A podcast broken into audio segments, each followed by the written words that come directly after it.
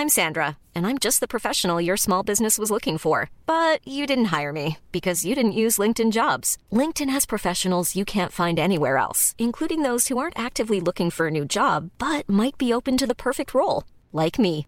In a given month, over 70% of LinkedIn users don't visit other leading job sites. So if you're not looking on LinkedIn, you'll miss out on great candidates like Sandra. Start hiring professionals like a professional. Post your free job on linkedin.com/people today.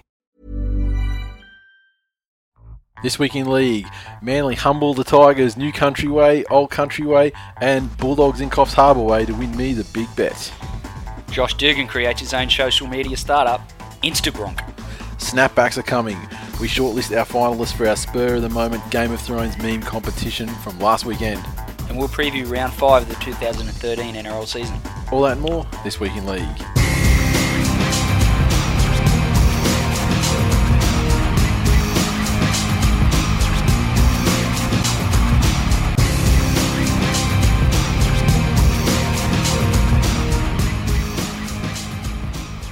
Welcome to episode 114 of This Week in League. I'm Nate. And I'm Glenn.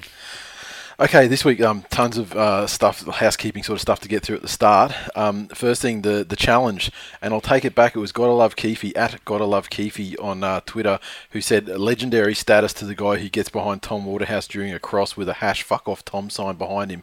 Now we put that challenge out a couple of weeks ago now, probably two weeks ago, and yeah, as yet, no one has uh, taken up the challenge. We're not I- encouraging anyone to break the law, by the way. no, I don't think I'll break the law. I'm not telling you to shoot him in the head or anything like that, or choke him out, or you know, Well, if perhaps you're standing on the field and you run onto the field and put a sign behind him, that's breaking the law, man. Yeah, but I'm not saying you run on the field and put a sign behind him. I'm saying like you're in the crowd, and the way depth of field with the you know television cameras works, you'll appear to be almost directly behind him. See Just where you're coming from. Yeah, just get to the I like side, the you think. like a side screen. You know, fucking just you know, get behind him, hash fuck off Tom.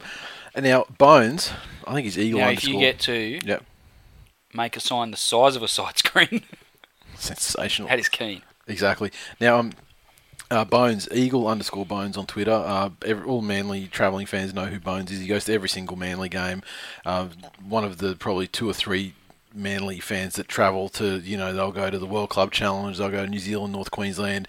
All it, you know, if there's a game in Perth, they'll go, they'll do every single one of them every year. Uh, every year, I think there's a couple of years running. I think he's probably missed. You To know, be fair, two Bones games. does make those trips by way of other people's donations. If you don't know Bones, just uh, head out the back of Brookvale. if you're under the pile of garbage bags and cardboard bu- boxes, um, just give the, give him a bit of a rattle, give him a kick. Maybe uh, take a piss on a couple of cardboard boxes. He loves the smell of fresh urine. and uh, just sing out for Bones, and uh, out he'll come. Now, the point being, he tweeted a photo of himself and Tom Waterhouse.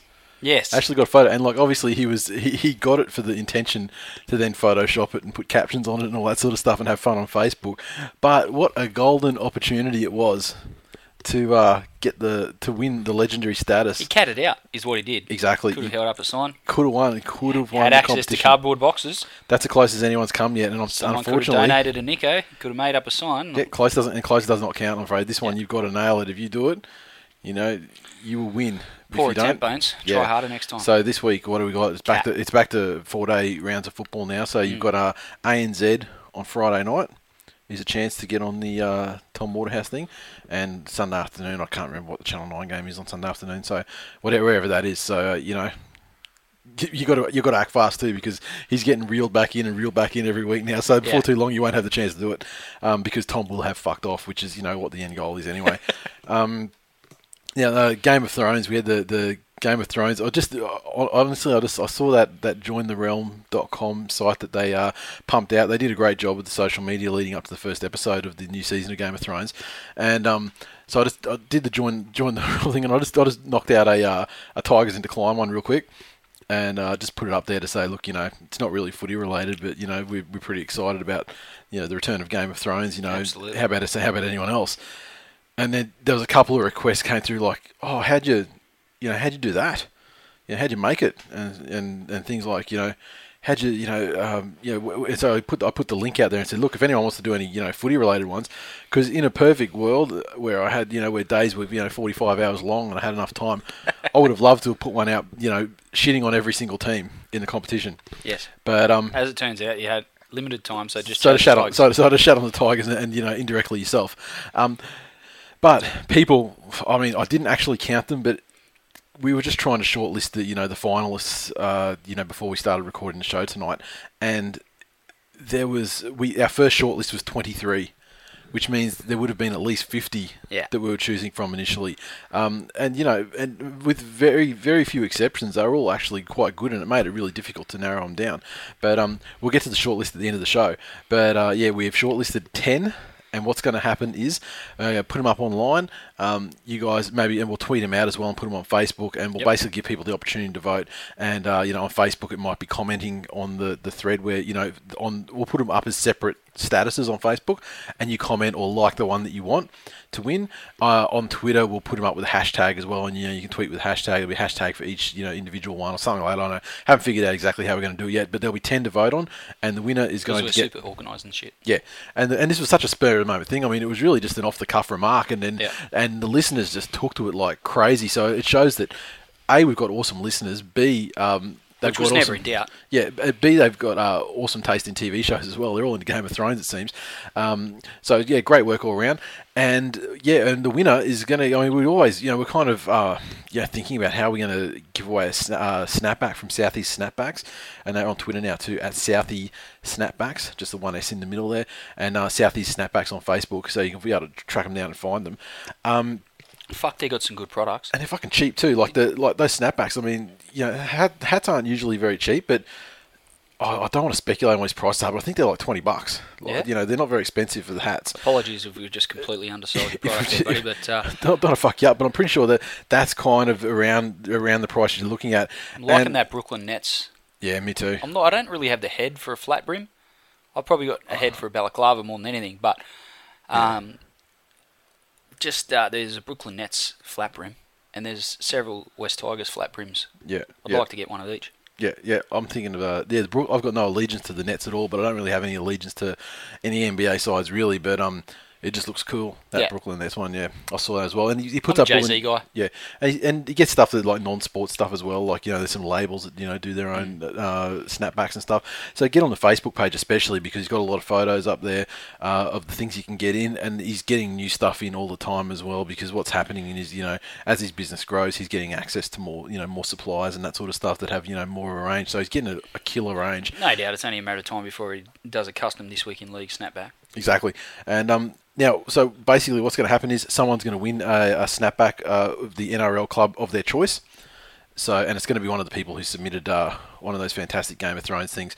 So, uh, we'll give you the list at the end of the episode, and yeah, get voting. Uh, and uh, you know, probably Thursday uh, they'll be up online, um, maybe Wednesday if we're lucky um, for voting, and you'll be able to vote all the way through until probably Tuesday, Tuesday night next week before we record, and then you know whoever gets the most votes wins, and uh, that's the way it's going to be.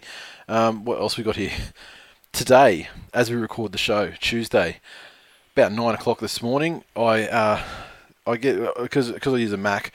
Um, and Twitter and Facebook and everything's integrated into the operating system on Macs now. So if someone uh, follows or retweets or something, a little uh, little message comes up in the top right hand corner of the screen.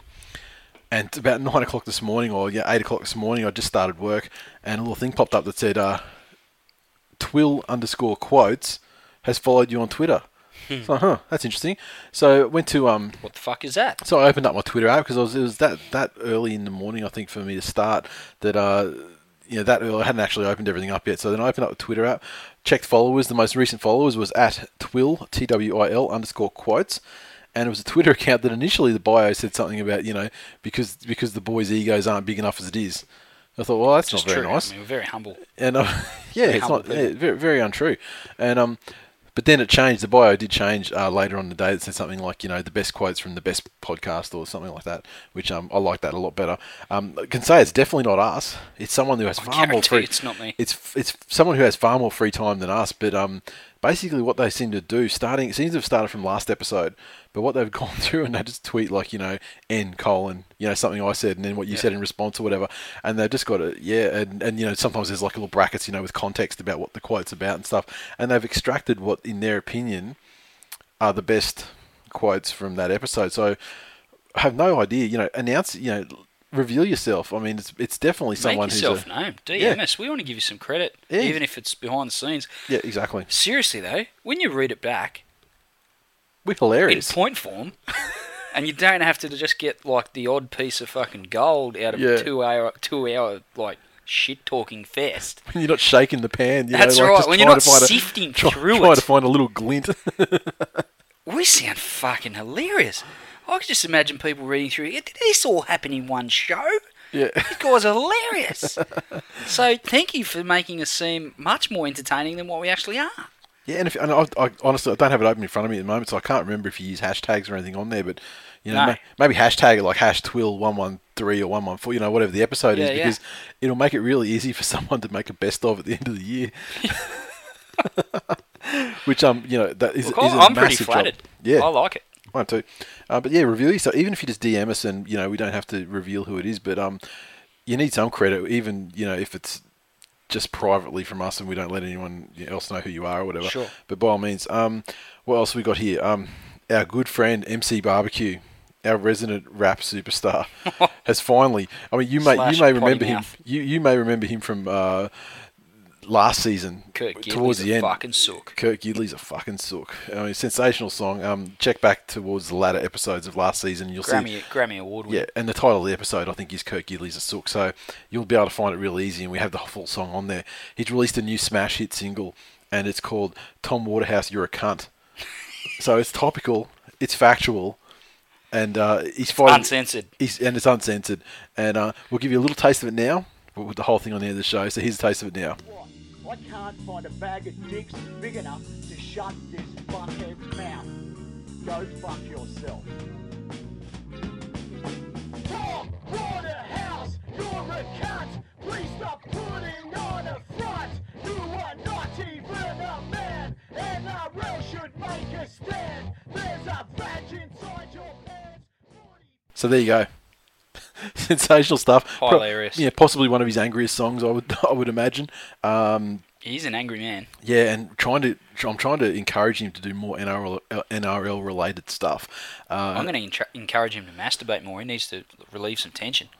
look, as look. I mean, yeah. Angry man. As far my, my, if, if my if my information's good, I mean, I think he masturbates plenty as it is. but um, yeah, I mean, I, I know that you know the, I, I recommended you know maybe do a Josh Dugan song. I mean, there's please this, it writes itself. There's so much material about Jesus. it. Uh, so you know maybe yeah, if we're lucky, we can expect that in the future. You But could we'll just see. make a song by reading out Josh Dugan's Instagram posts. like some sort comments. of comments, yeah, like like just read it out like you know we didn't start the fire by Billy Joel or something. like Bob Dylan one with the you know with the, the flashcards where he's Yeah. just dumping the flashcards. That'd be gold. Um, so yeah, listen to that. Uh, we'll uh, put links up and everything like that. I mean, you'll see our account. I mean, if you're following um, what we're tweeting out, you know, around the long weekend, I mean, we retweeted the, the YouTube video for it and that kind of thing as well. So uh, and and the link for the MP3. So yeah, get on there and grab it. But we'll have Don't it at the end of the show. the language. You've been warned. Let's fight. Yeah, that- that's what I said. I put it up on Facebook. I said, look, you know, you seriously, if you listen to this show, this language is not is not going to shock you. I mean, you, you've well and truly been warned. Um, what else have we got here? We got some tweets uh, through that said uh, from Matt McLeod, who of course uh, you'll remember is um, one of our English fans, and he had the photo with the bronze medal. His He's sister, untalented member of the McLeod family. yeah, the untalented McLeod as we know and him. um, unattractive. yeah, his, his sister. Hannah uh, won a bronze medal at the most recent Olympics uh, in the, as, as part of the Great Britain women's hockey team. Matt's been really, really jealous That's right. ever since. I mean, he's he's grown up in his sister's shadow Yep. um, his whole life, and uh, she's gone and she's won an Olympic medal, and I tell you what, he's been inconsolable ever since.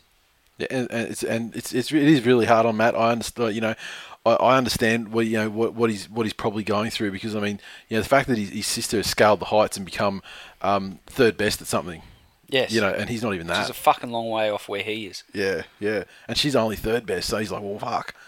I mean, yeah, I can't even get the, you know.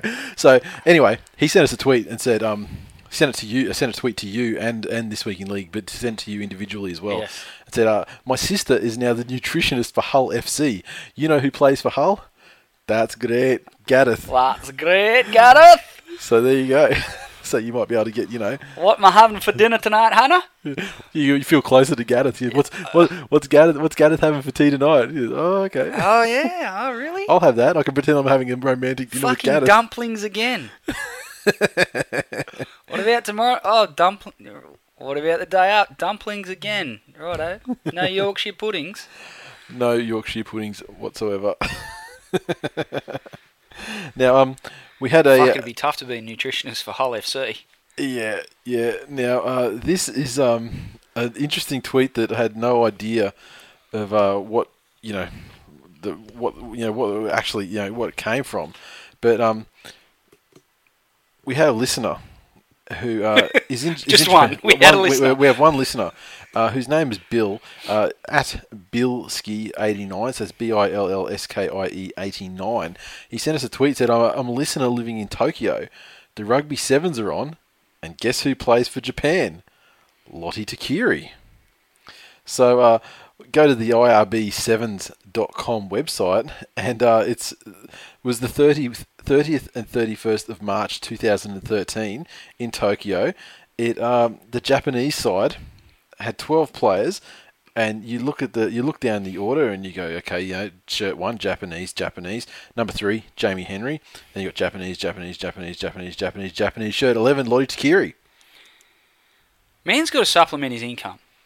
Hasn't played rugby league in a fair while. So he's He's so only got one arm? So his injury status is actually he's he's good to go then.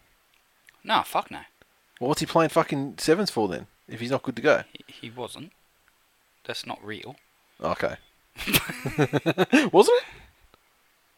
It did say his name. But Yeah, Someone's yeah. had a typo.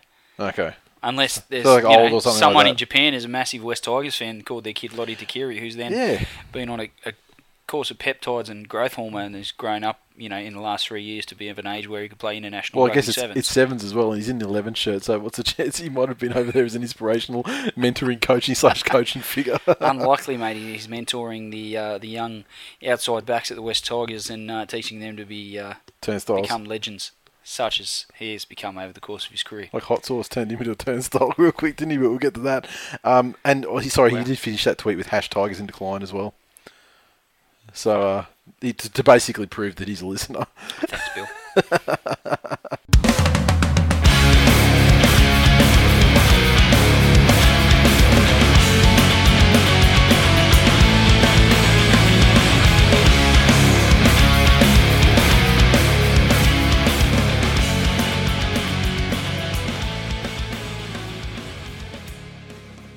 News. The clock. Once again, the, the, the complaints about the clock decrease every single week. I mean, they only started at about four, and then they gone down, and you know, then we had obviously a big complainer, solo complainer, the week before last with uh, with uh, my uh, co-host on this week in MMA, Dave. Uh, Dave also just- complained this week, though. He did complain this week, but the first person to get in and complain about the clock this week was uh, at underscore fluffy fish underscore. Yes. Um, Who's normally a happy chap. Yeah, yeah, and Fluffy We've Fish. met him we met him at the grand final at Yeah. 2011. I'm lovely, pretty sure. lovely bloke. Yeah, lovely bloke. Didn't know if he, you know, I don't know what he's got against clocks. Yeah, I don't know he's got clocks, but uh, Maybe it fucking interferes with his pacemaker. yeah, but in any case, this week it's the Fluffy Fish Memorial Clock. this one's for you. First one, War Room. All video refereeing decisions may be made from a bunker in Sydney under proposal for the NRL to adopt American ice hockey's War Room to review tries and on-field incidents. They'll still fuck it up. Nathan McGuirk, McGuirk, and, McGuirk? McGuirk and Daniel Anderson plan to visit North America at the end of the season to investigate the feasibility of setting it up away from the stadiums. So uh, that's something we mentioned that already. You know, we've mentioned that as a possible thing in the past, and Yeah. they're good to see that the the uh, commission's taking it on board from us By as usual. the show. Exactly. Eels.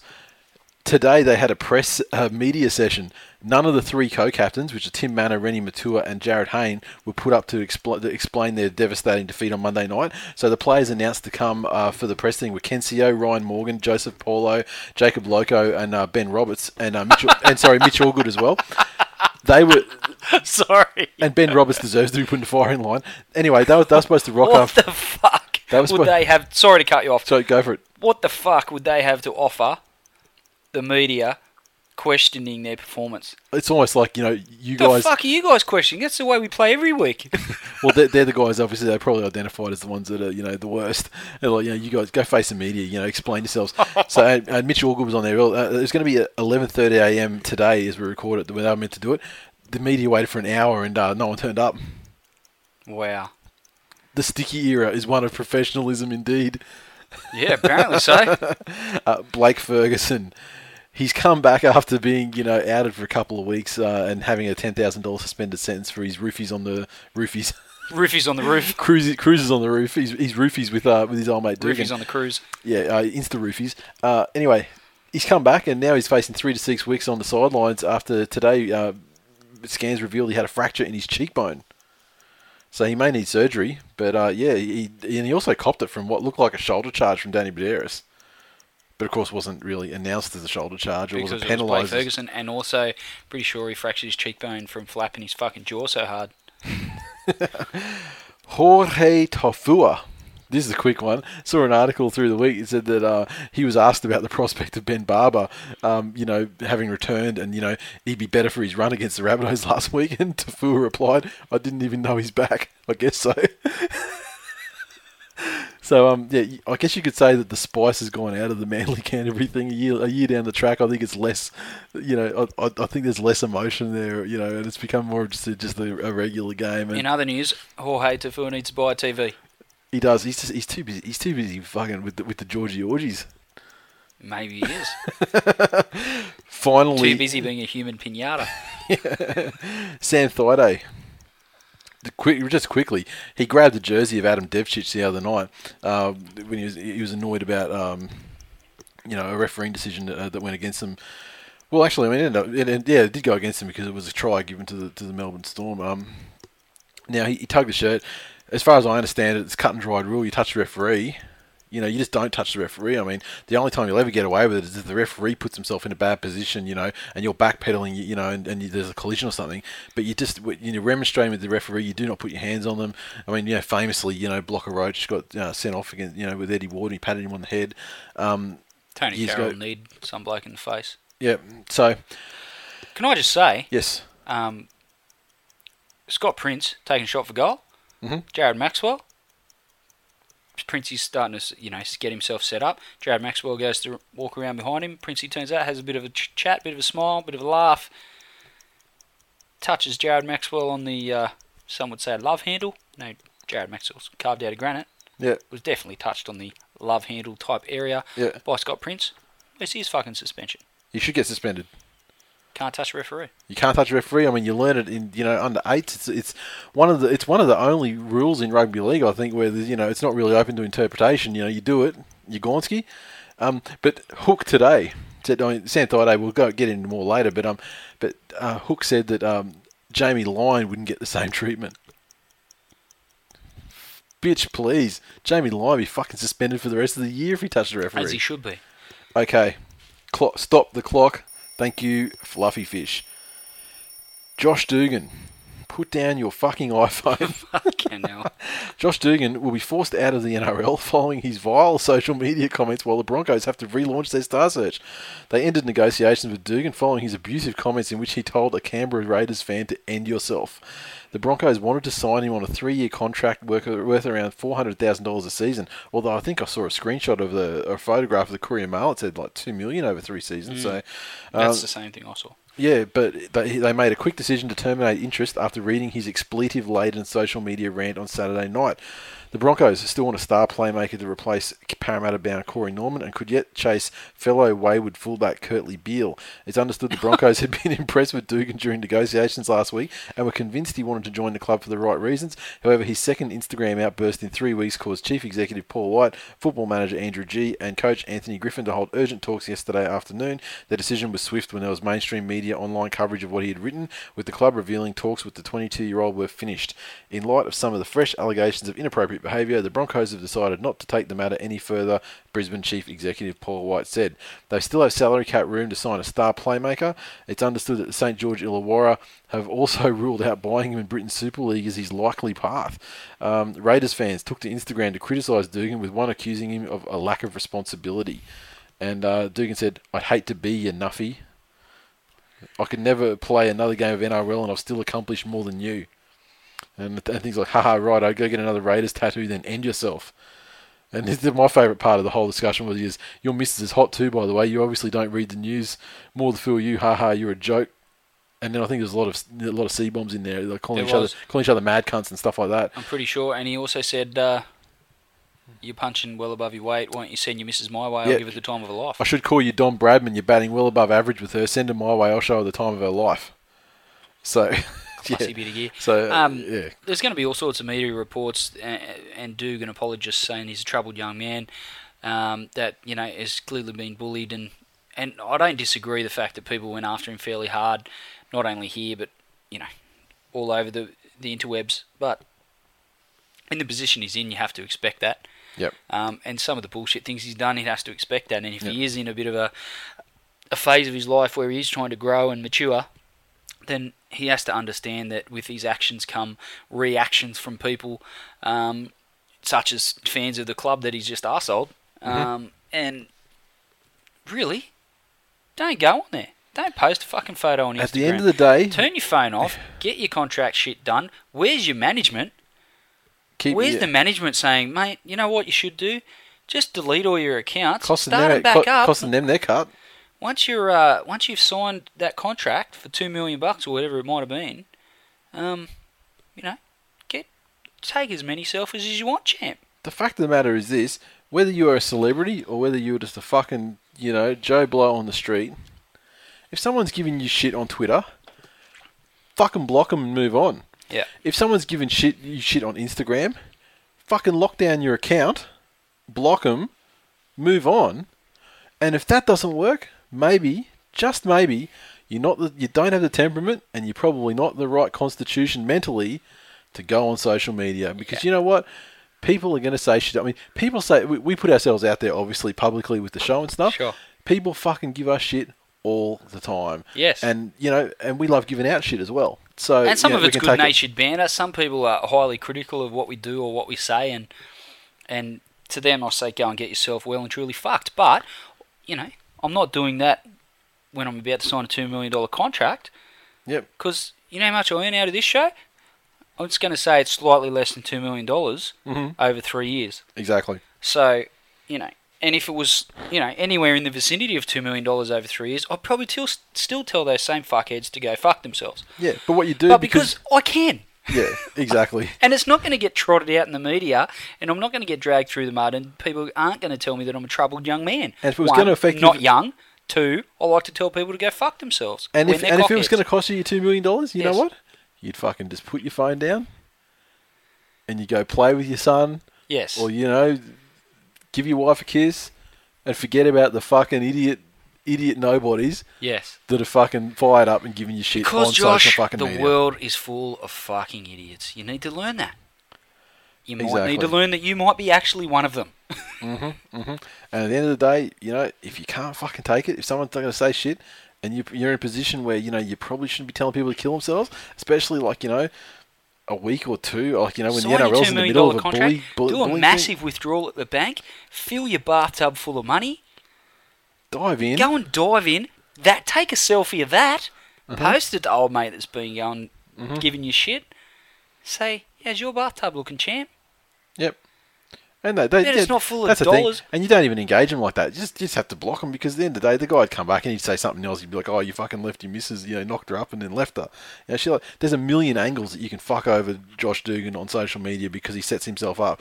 At the end of the day, though, you don't. You it's your choice how you respond when people give you shit.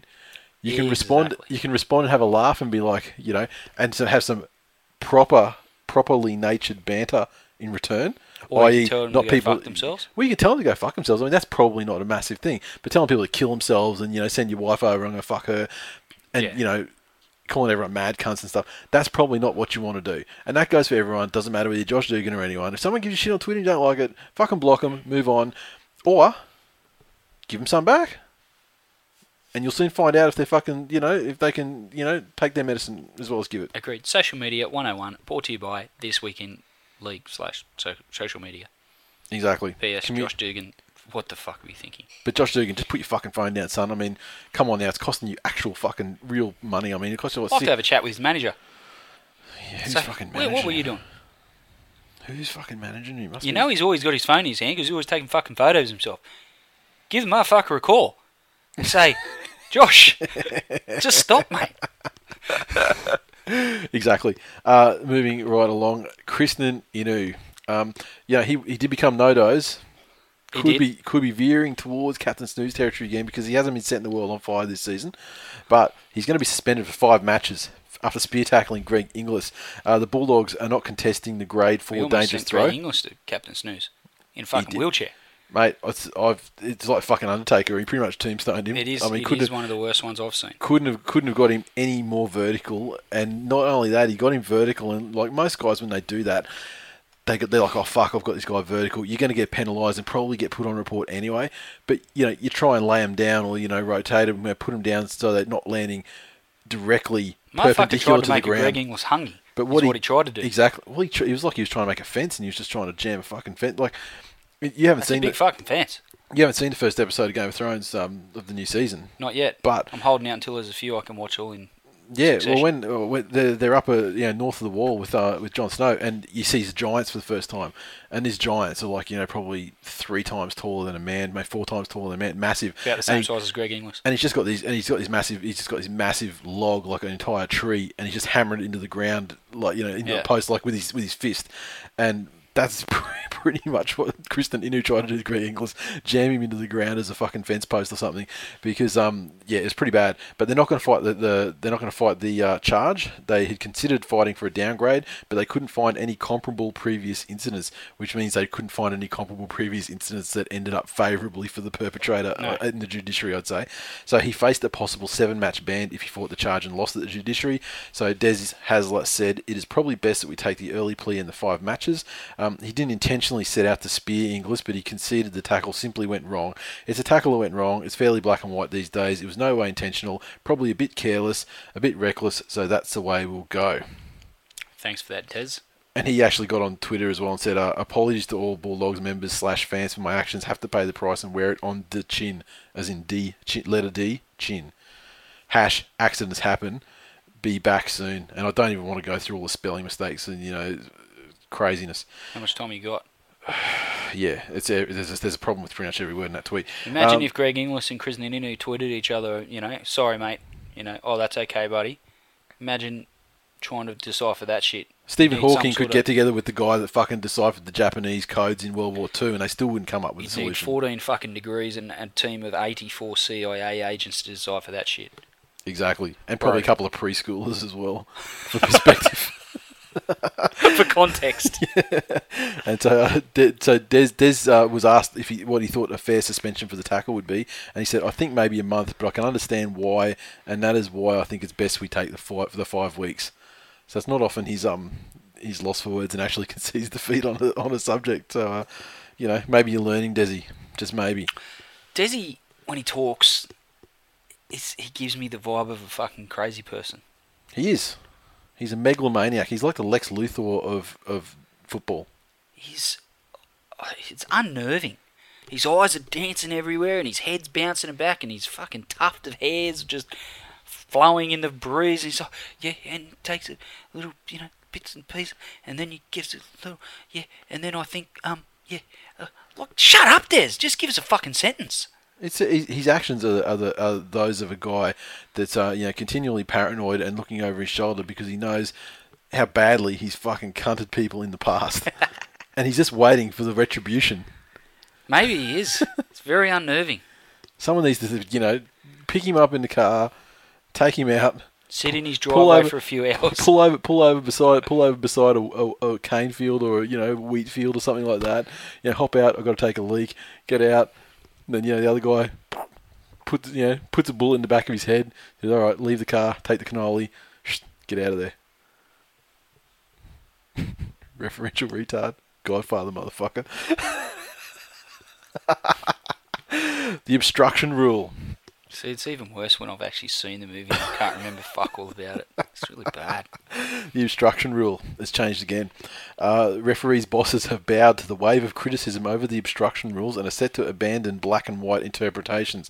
After talks between referees chief Daniel Anderson and members of the NRL competition committee on Monday, it was decided to push ahead with changes to the contentious policing of obstruction in time for this weekend's round five fixtures.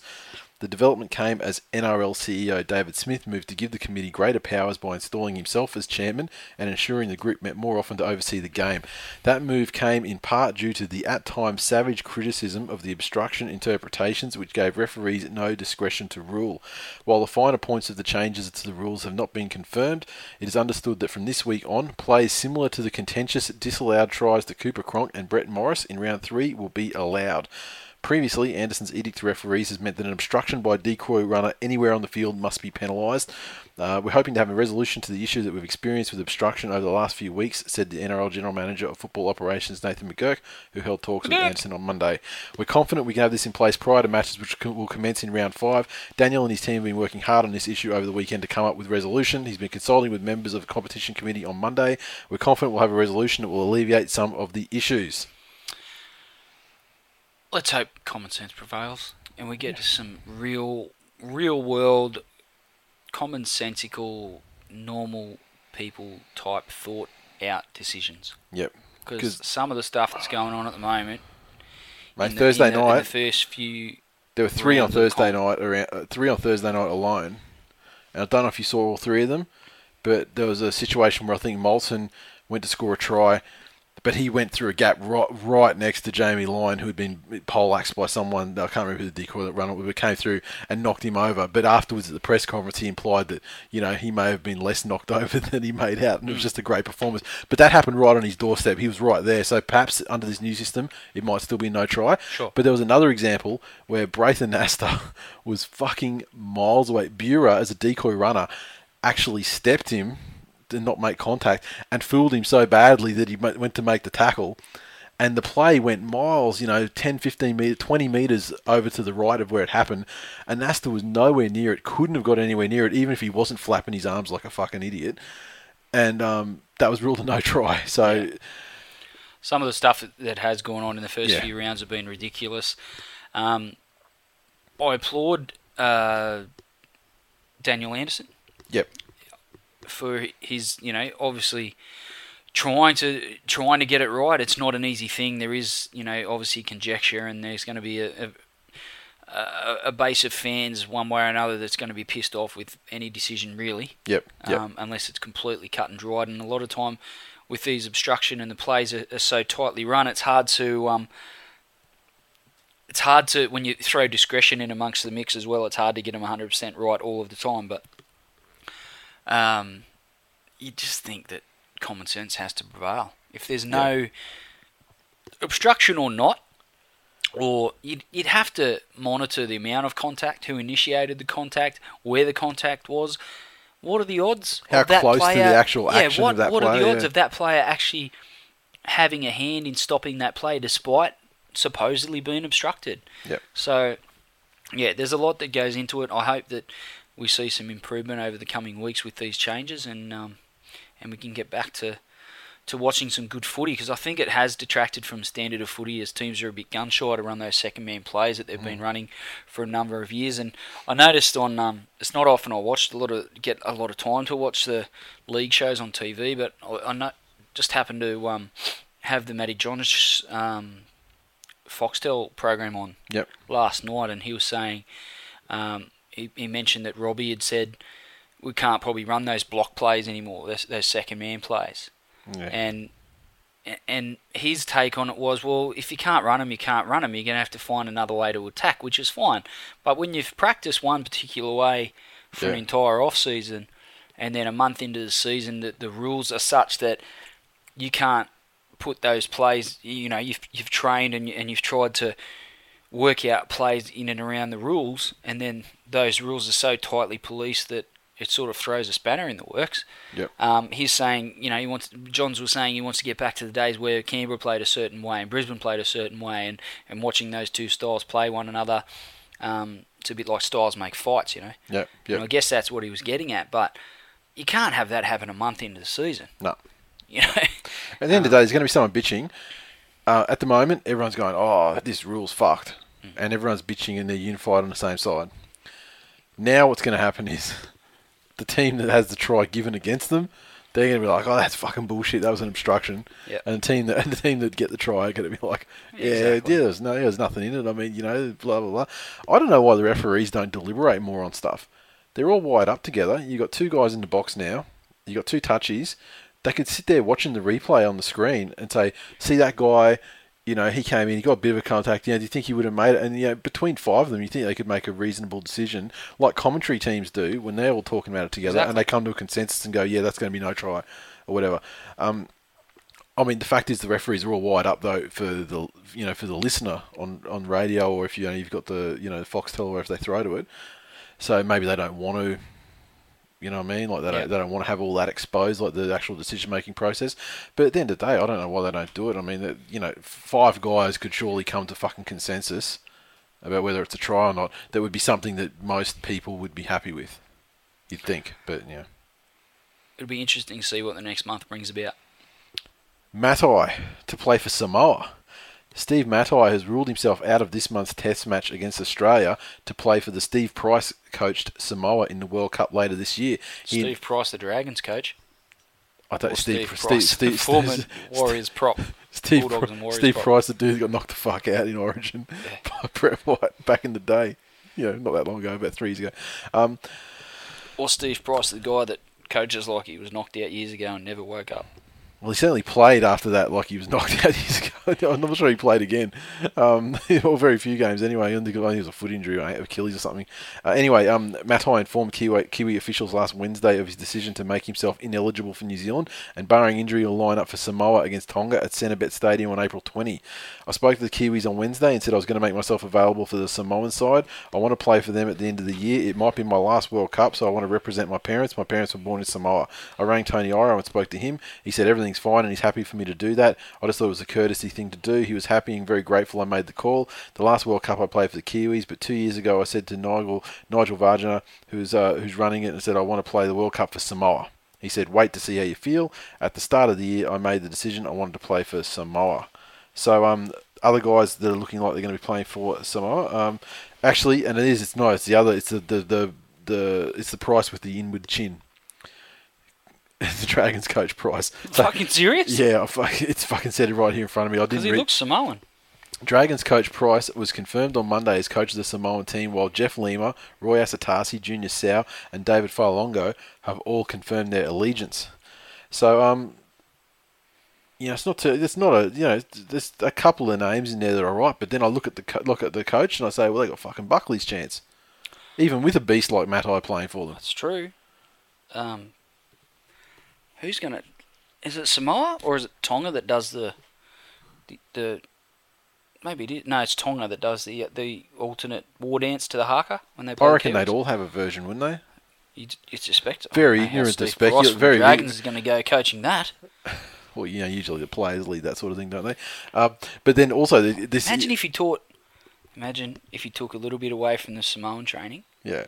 and said, "Boys, the Dragons, what I want you to do, I'm going to teach you this war dance." And he starts teaching him. and then he's like, "Ben Creagh, what- this is supposed to get you get you all geared up for a fight, mate. Yeah. To get you, why, why are you, every step you take is backwards." You're sneaking out of something, you got you got you got somewhere you need to be. but um, this also causes problems for the Kiwis because there's uh, the test is in uh, Canberra this year, and uh, their centres, you know, aren't that great. Krisnan Inu, he's getting suspended, so he's not going to be available. Uh, Matai withdraws. I mean, Matai, quite frankly, should be on top of the Dally M table at this stage. He's so amazing this season. Uh, so you've got two dads, Shaun Kenny-Dowall, he'll be one for sure. But then you've got uh, Gerard Beale, Dean Whare, Jerome Ropati, and Konrad Hurrell fighting it Fuck out me for the other one. Slim pickings. Those, you know, there's four guys fighting out, and I wouldn't be really happy with any of them as a centre, to be honest. I mean, Dean Whare probably, but I mean, Bring Paul Whatuira back. yeah. so um, Sonny Bill Williams will be returning to the Kiwi side, so they might shift Mannering to the centres, which is a fucking straight up super coach move. That. and um, given that he has, this is a funny part. Given that he has Adam Blair Frank Pritchard and Jeremy Smith in the second row. Well, yeah, one of those things is not like the other. Yeah, I can tell you, Adam Blair's not like Frank Pritchard and Jeremy Smith. that's right. He's twice the player either of them are. He's half the human, let alone player.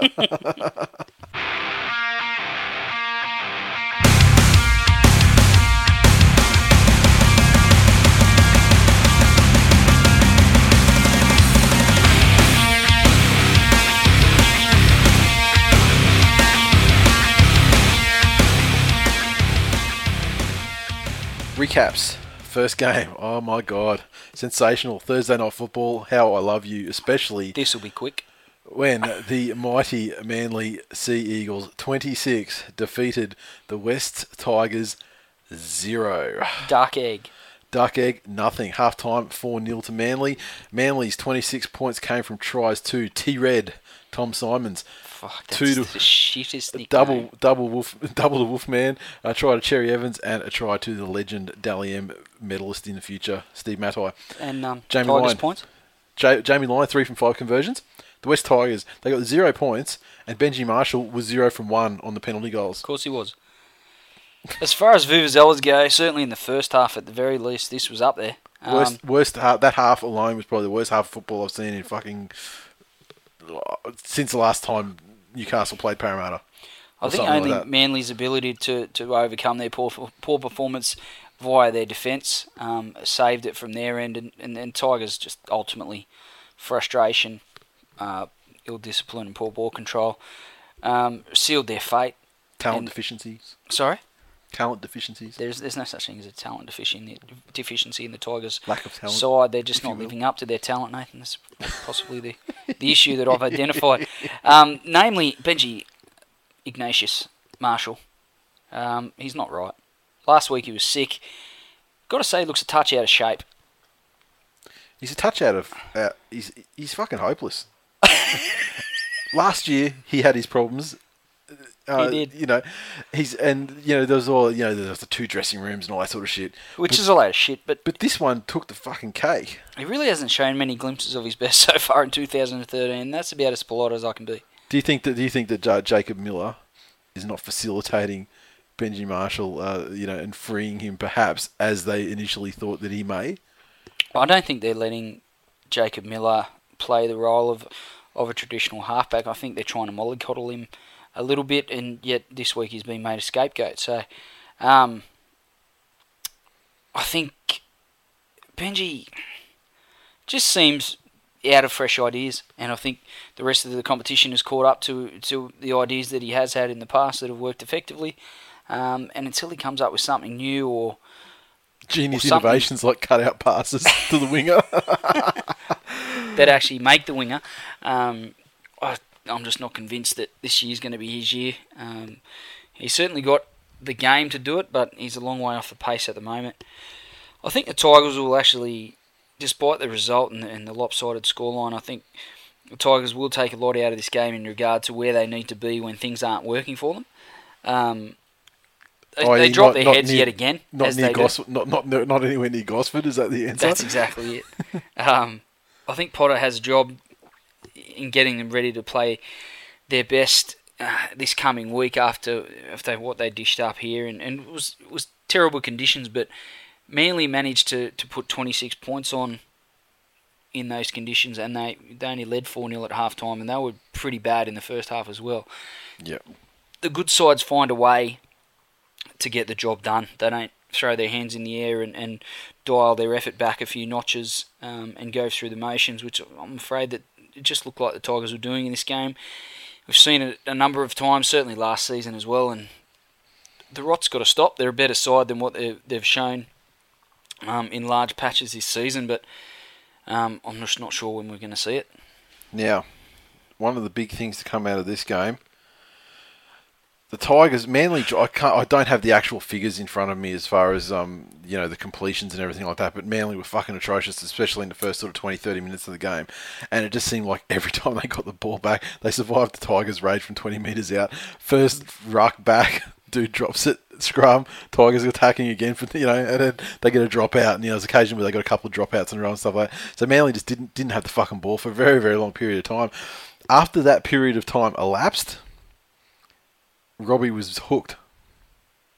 Yeah, which which was a strange one. He's been an 80-minute player, certainly even at Origin level, where he's made, you know, thousands of tackles, and, and probably the greatest Origin hooker in the history of state of Origin football um, by playing 80 minutes. And here we have, you know, a first-year NRL coach getting, apparently getting word from the coaching staff that Robbie Farah was getting tired, which we all know is a load of bullshit. Well, the- man, the excuse, man though- doesn't get tired. The Nathan. excuse though, the man does not get tired. the excuse was last week against who was it? The Eels you played.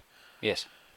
He got tired after 20 minutes. So this week the plan was because he got tired after 20 minutes against the Eels that we'd pull him off at the 20 minute mark this week. That is an absolute fucking bullshit excuse. There's there's no fucking way that that's what the way it happened. None. I don't think that is even close to the mark. And He was um, hooked for some reason. And I, I, I, don't know. I, I, it wasn't tiredness. I well, you can't have a guy that plays 80 minutes a week and then Yeah. pull him off after 20 minutes because he's tired. Yeah. Like, give me a break. Yeah. Unless he's got some sort of viral infection. No one, you know, Yeah. haven't heard from a doctor. Yeah. Haven't seen a script. He's not. I haven't seen him pop an echinacea. Yeah. He must be okay. And he looked absolutely filthy, like fuming As the entire would be. time he The was guy's an 80 minute player. He's the heart and soul of the club. He needs to be out there. People feed off his um, off his enthusiasm and his, his competitive nature. And, and when he's not out there, they, they drop their bundle. And um, it really cost the Tigers any chance of winning the game, despite how poorly they played. And I can't remember when he came back on, but I'm pretty sure he didn't run back on at the second half either. I think he came back on at some other point after that. So it wasn't like, oh, he played 20 minutes. I think he was off for pretty much the rest of the first half. So there's no way it was a tiredness thing. They'd give him a spell for 10 minutes and swap him round. And when your next best option is um, Mikhail Gorbachev, um, give me a break. Yeah. Fucking Mick Potter, I'm all for you. I'm supporting you. I'm here through thick and thin. But fuck, he makes it hard, doesn't he? But for fuck's sake, Mick. you're putting Braith Anasta at halfback and you're pulling Robbie Power off the field. Give me a fucking break. You're making it difficult, son. He is. So I don't have the actual stat in front of me, but when was the last the stat time? is Nathan, you won a jersey and I didn't. Yeah, now I'm deciding between the Mar- the, the Manly members jersey, which uh, is is like the home jersey at the moment, but it's got every uh, permutation of the Manly logo across the back, and it's got special things on the arms, and on the front, it's got the names of every uh, first grade player in the history of the club. So I'm tossing up between that and a white away jersey, just because I don't have a white jersey, white Manly jersey. So I'm just deciding which one's which. Both which of them sound get. shit. Both of them sound you, magnificent. You make up your mind and um, Yeah. I'll get you hooked up. Yeah, no worries. Um, now when Can't was say what I'll do to you. the other thing is the before I give it Tigers. you, when you think of Tigers, not you, but specifically you, but I mean like listeners, when you think of the Tigers, especially over the last couple of years, you know, you think exciting and unpredictable attack, right? Yes. That's the thing. That's the you know, even if they haven't really lived up to it like this year and last year, I mean, that's still the thing that people still expect out of them because of Benji and you know that sort of thing, right? Agreed. When was the last time, as a club, that they were restricted to zero points in a game?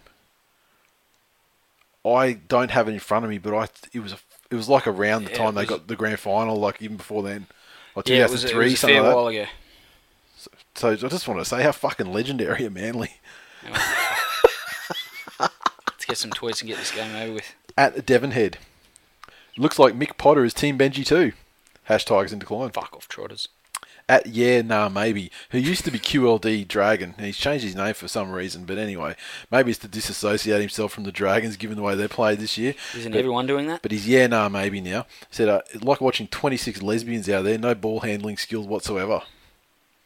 And uh, in the first half, he was absolutely correct. At Shane Aaron Elvis, this obstruction ruling is going to result in the same simulation diving plague you see in soccer. Hash men in decline. And he's going to say hash fucking poofs. Settle down, son. It's a bit harsh. No need, no need to get into that. Cruzy06. Bronx may not be playing too good, but at least we haven't wasted wasted good thoroughbred money on shit players like Blair and Tontine Rex. Um, that was shortly before they were due to sign Josh Dugan. Yeah, yeah. At this stage, he didn't realise that they weren't going to sign him. I mean, Wow. hindsight is twenty twenty, but yeah, calm down. At Lanier, when will you all learn? There's more behind the wall than snarks and grumpkins. There's wolves, snakes, and T Reds be there. Hash go Manly. So he's throwing. See, the Game of Thrones shit was everyone was pumped even back on Thursday. It was all fucking Game of Thrones. At Stuart Marler, just to show that I'm not biased, he said, I want a year off from you manly fuckheads complaining about the refs. One year minimum. Bennett H20. So excited by Manly's scoreline, I'm about to use the wife as the proverbial hash rally towel. hash Tigers in decline. Wow. I don't know how you do things, son. uh, at Tall Hayden. Sounds like a long-term marriage right there. Yeah, at Tall Hayden. This one got a lot of retweets as well. So uh, this is one of the tweets of the year, I, I think. Uh, at Tall Hayden, I said, "Fuck me, 2,000 years ago, Jesus had a better start to the Easter weekend than the Tigers tonight." And uh, Drew underscore Nathan five. The only positive the Tigers could take from that match is hash Tigers in decline isn't trending. And I believe I commented on my personal account and said, "Fuck me." If it's not trending tonight, then it's really just never going to happen again. Honestly, uh, at Scotty Eel, just when you thought the Tigers used all their zeros on Farah's contract, they find one more just for the scoreboard. Another Oh, excellent people tweet. shit me. And finally, at DJ X Plane. Now, did you meet DJ Explain uh, round one, uh, Manly No. versus the Broncos? He was there, and uh, and he tweeted me to say, you know, you know, where are you and everything. I told him, and at half time he came down and said hello. Uh, so he said, uh, winter has come five days early for the Tigers. Bunch of Joffreys turned out for them tonight. Inbred pussies can't play footy. More Game of Thrones, I love it. Uh, next game. South Sydney Rabbitohs 17 defeated the Canterbury Bankstown Bulldogs 12 at ANZ Stadium with a fucking great card. Great crowd, sorry. 51,686. Kudos to Rabbitohs I mean, and Bulldogs. for Public getting out. holiday, it was in the daytime, so I mean, prime time, but they did, but despite that, they actually delivered and came out for the game, so fucking Still, well like to all 50 50,000 there and 40,000 to the Broncos game. Yeah, yeah, fuck yeah. So I mean, you know, the it was set up perfectly, given the public holidays and stuff, for people to go to the games, and they delivered. So you know, fucking great work, everybody. Uh, South Sydney Rabbitohs, 17 points came from tries to George Burgess, Nathan Merritt, Bryson Goodwin. Adam Reynolds got a field goal, and he also got two of three conversions. The doggies had tries to Mitch Brown and Ben Barba, and Krisnan Inu was two of two. It's nice to see Ben Barba back on the footy field. Um, he was a long way from his best. Got a, a try to uh, to close out the game, but um, I think that's another step in, in his progress, and I think he needs footy um, to get back to his, his best, both on and off the field. Um, I think he's, um, you know, you could you could tell he's appreciative of people's support. Um, he said as much after the game, and um, you can tell he's, he's very thankful for, you know, the continued opportunity that the club and, and the people, you know, in the community have given him by way of his privacy while he's dealt with his issues. Um, but I still think he's got a ways to go. So it's obviously an issue they're going to have to handle very carefully as as the you know over the coming months, especially if he starts playing well again Yep. and all that pressure and that, that spotlight, you know, gets turned on. Um, and the, and The epic bender crew, they'll be like, fucking man, hat trick. yeah, Let's go and have a hat trick of cruises. cases.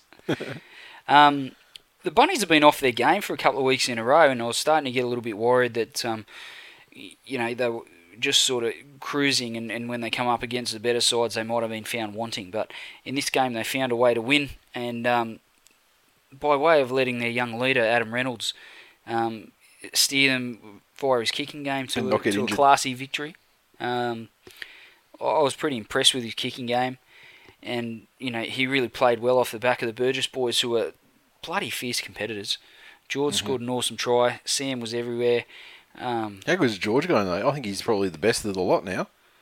oh, I think say. Sam's probably still got him, but George has come got on the strong Sam's got the. Sam's got the name, but I think you know you take that that away from it, and you know the thinking that you know he's just a lot more you know uh, he's a lot more well known. Mm.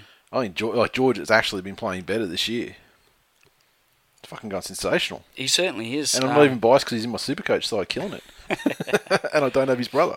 I think the dogs still have an air of confidence as to what they're capable of. Um, you know, again, we, we mentioned that they've still got some players out, but um, and I think that's rightly so. But a few more, you know, albeit gutsy losses uh, might make them flinch a little bit. Uh, you know, in the next month or so, if they can't string a few wins together, uh, as well as they've they've been going, they've been ultra competitive in all their games.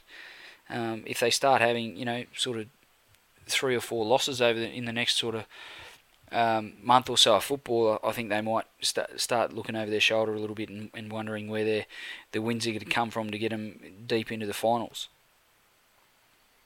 Yeah. Um. Now, uh, once again, T Rex, motherfucker, done fucking nothing. Yeah. Oh, it's hilarious. I mean, I, I don't want to harp on it, but fucking told you so, you idiots. Uh, and in fact, I was I was speaking to someone on the weekend who's uh, who, who, let's say is very close to the Manly players. Um, let's say related to one of the Manly players, and privately. in a discussion with with them, they're fucking delighted that he's gone because uh, I thought that they might have thought, you know, he's a good, you know, we, like he's a friend of ours, you know, we like, you know, sad to see him go, blah blah blah. But privately, I am reliably informed that they are fucking delighted that he's gone and they don't have to pick up his slack anymore because the the quote I got was something that like you'd hear a Manly fan or you'd hear a Doggies fan say now. It was like it's like you know he was late, he's a lazy shit. Wow. So that's that's coming from inside the club as well. So um, sucked in doggies, you've done your day big time. Um, anyway, let's go to Twitter. I agree with your sentiments on the game. Uh, I still don't fully rate the Rabbitohs a little bit. This was a close game, and the dogs are improving and stuff like that. But we still don't really know where the dogs are. Um, you know, just because Barba's back doesn't mean all their problems are over. Sure. So, um, but rabbits, you know, the game was there for the, you know, was there for the taking. The dogs could have got it. The Rabbitohs got it, so they did well. Um, you know, you can't complain. They won the game, uh, and Reynolds is looking great. Uh, Twitter, Cambo ninety six. Obviously, Toovey was the brains behind 2008 and 2011 premierships. Des and the Dogs have nothing. Hash, Dogs in decline. Craig McQuillan. It looks like Hash No Dose will be able to save his stash for a few weeks. No need to stay awake. Hash gutless refs. And so while on that, we probably should talk about that. I mean, as we we mentioned it, you know, with the suspension and everything at the start of the show, but um, that was it was re- it was really fucking bad. Like, he's one of Well, the worst it's tackles. send-off. I think it should have been a send off. Uh, the referees haven't been punished for the fact they didn't send him off. I think uh, Daniel Anderson said, "Look, those those guys, I forget who they were off the top of my head, uh, but he said that those guys had, had built up some credit with good performances over the you know the first three rounds of the season, so they're not going to be punished for not sending him off. I think um, you know maybe So the consensus was that's a send off. probably yeah, I'm, I'm thinking if that's not, then we're going to have some ugly incidents as, as players Yeah. push the envelope. Yeah, and the thing is, I think that the the thing that maybe got the referees out of the shit a little bit as well was that um, that the Rabbits did go on to win the game. If the Dogs had a one, given and you know given the fact that they probably should have been down to twelve players, then we might have heard a bit more a lot about more it. bleating, yeah. Yeah, yeah, exactly. Uh, finally, GT three fifty one underscore Johns as always. Great effort two weeks in a row to the mighty dogs with no reward. Tried hard and gave a fright to two teams who are both undefeated. I can't argue with the facts that the teams they played are both undefeated, but uh, yeah, I'm not sure how frightened the teams were. All right. Melbourne Storm 32 defeated the Brisbane Broncos 26 at Suncorp Stadium. As you mentioned, 40,071 people there. Storm were up 14-6 at halftime and looking good, but the Broncos had a bit of a comeback. The uh, final score, sorry, the final points, uh, the 32 points to Melbourne went to uh, Junior Sau, Billy Slater, hat trick. Matt Duffy got a double. Cooper Cronk um, missed the attempt of field goal. Cameron Smith got four of his six conversion attempts. And the Broncos, their 26, went a hat trick to Hoffman. Jack Reed, Alex Glenn also got tries. Scott Prince, three of five from the boot. It all looked too eas- easy for Melbourne early on. Um, Domination. Slater and Cronk in particular um, barely got out of second gear, and I tell you what, old uh, Jordan Carr, who was having some issues on his side, uh, keeping Junior Sau in check. Mhm. Junior Sau's hardly the uh, attacking Genius. force. Yeah, like hardly a Greg Inglis out there. Yeah, he's making him look like he was Uate crossed with you know Nathan Merritt to the power of fucking Georgie Orgie. I knew you'd have to throw throw a Manly fan. I, I'm just, I was just trying to think of someone who's been scoring multiple tries in games as well this season. They um they looked really good, and I think they were in cruise control. Certainly, um, Slater and Cronk were just controlling things nicely, and um, they cruised to a decent lead. But the Broncos managed to come back. But before they did, I think even the Broncos fans were resigned to their fate. Yep. You got a bit of a sense in the crowd that you know they were a bit worried that things were going to get really ugly. Um, I've got to give some credit to a Melbourne fan that uh, come and sat in the members stand right Yeah. in front of us. Yeah. Um, full Melbourne regalia, Yeah. hat, scarf, jersey, everything. Yeah. Like, and Pretty much a sign to say to say fucking Bashby. Yeah, yeah. Yeah. Um, cheered loudly, which I guess you could do when you follow a team like the Storm. Like, obviously, it's not like they're. Uh, it's not they're going to, you know, show up and get done by 26 points. You would have Yeah. thought. Um, really cheered loudly. Knew the game. You know, was a big fan of all the players and got chatting to him. And he goes to about 90. You know, probably 90 percent of the games. Yeah. No matter where they are. Yeah. Flies out of Melbourne. Big fan. Um, so kudos to him. That's a hell of a trip Yeah. And yeah, like I said, he, he had a good night, and and his team got a win. Um, shame to see the rally towers still a thing. They So they didn't they didn't dole out more rally towers. Though, yeah, They? fucking oath they did. There was boxes of them. Oh, did they? Because Yeah. I was told by someone by the name of Cruzy 06 said that they weren't uh, dishing out that one. So you better have my rally tower, motherfucker. Cruzy doesn't have a fucking clue what he's talking about. Yeah, 'Cause wanna send some- I people wanna send pulling some out of to Sam. boxes, just handing them out. Yeah, I want to send some to Sam over in England because he's missing out. Oh God, wouldn't you need some rally socks for Sam? Well, yeah, You know what he's looking to do with it. But he could take Just a rally. He could take a rally towel for his marathon running. Of course, we're talking about Sam. We're talking about uh, Mr. Wars from Twitter, who hosted uh, a couple episodes of the show late last year. Three percent Kenyan. Yeah, yeah, exactly. Albino, he's uh, since Kenyan. moved over to England. He's kept his season tickets for the Broncos, given them to his old man and stuff for the games. But yeah, he's over in England now. So I thought, yeah, I'll send you some rally towels. But uh, there you go. So they were giving him out. Because I was going to say the people who, I mean, the amount that you know, like Cruzy, you know, went home with seven on that first Yeah, night. And you could have you could have got as many as you wanted. There was boxes and boxes of them. Um, I think as the Broncos, they come out in the second half and they were a different side. If they can somehow manage to play like they did in that second half for 80 minutes every week, there's you know there's a strong chance that maybe, just maybe, the Tigers won't be undefeated premiers this year.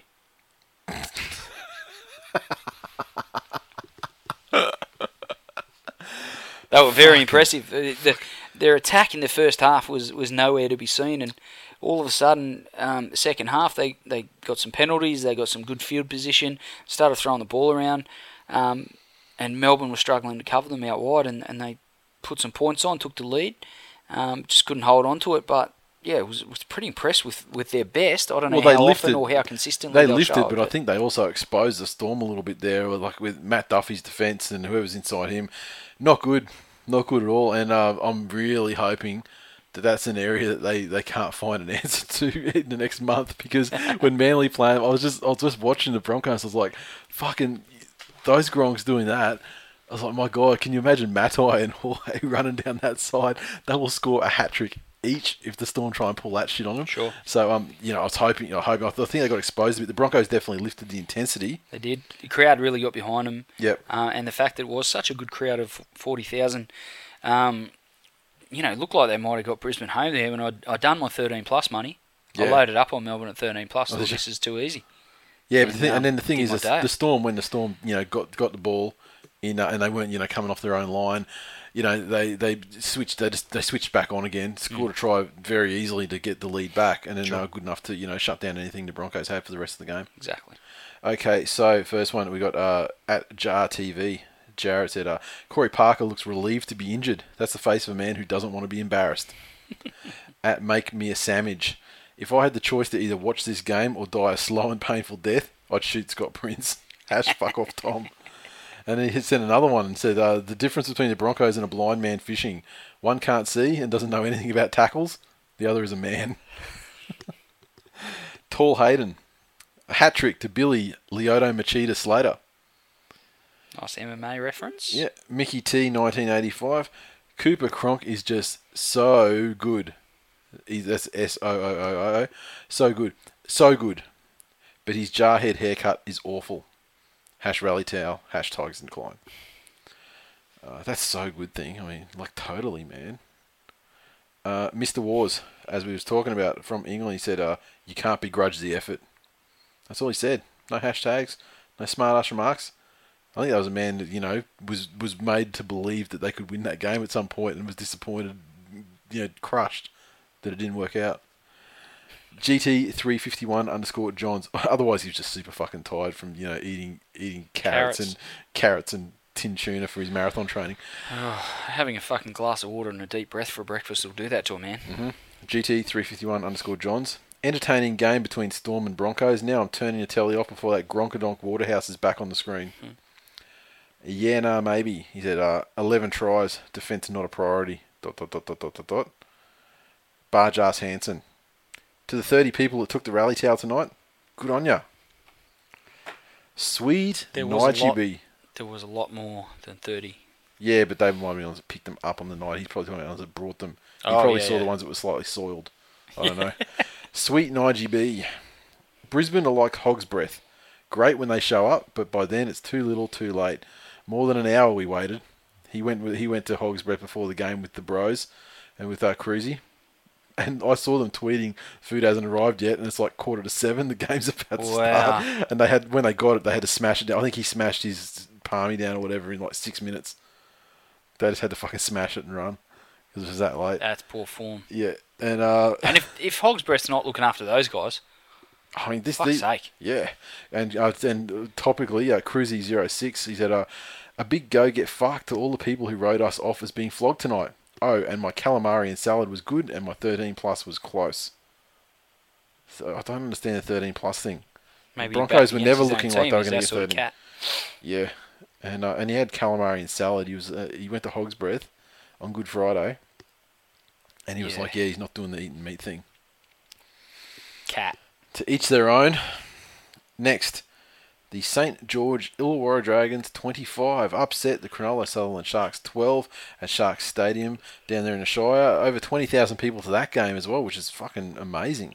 Um, the points, the St. George Illawarra Dragons points, their 25 came from tries to Nathan Fien, Jamie Soward, and a double to Jason Nightingale. Jamie Soward was uh, one of three as far as uh, field goals are concerned. He took a couple of, he just, he was going fucking pot shot crazy there at one point, and uh, he was 100% four from four on the conversions. Cronulla, their 12 points came from tries to Jeff Robson and Andrew Fifita. Michael Gordon was two from two.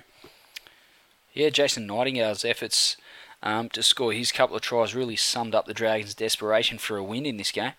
Um, I think uh, the Sharks, obviously Todd Carney went off before half time uh, with an with an ankle injury. They thought it might have been his Achilles, um, but he's there was that much force applied to, to that area of his of his foot and his leg that it snapped his orthotic in his boot. Mm-hmm. That's a fucking hell of a lot of force. Like So the funny thing is, he heard he, he heard this and felt the snap and Yeah. assumed it was an injury. Yeah. um, yeah, I think you know without Carney, it was always going to be hard for the Sharks to chase down a lead. But it, it was a good sign that they continued to dig in without their key playmaker, um, and also a good sign that he's not going to be out for too long, given the way it looked um, at the time.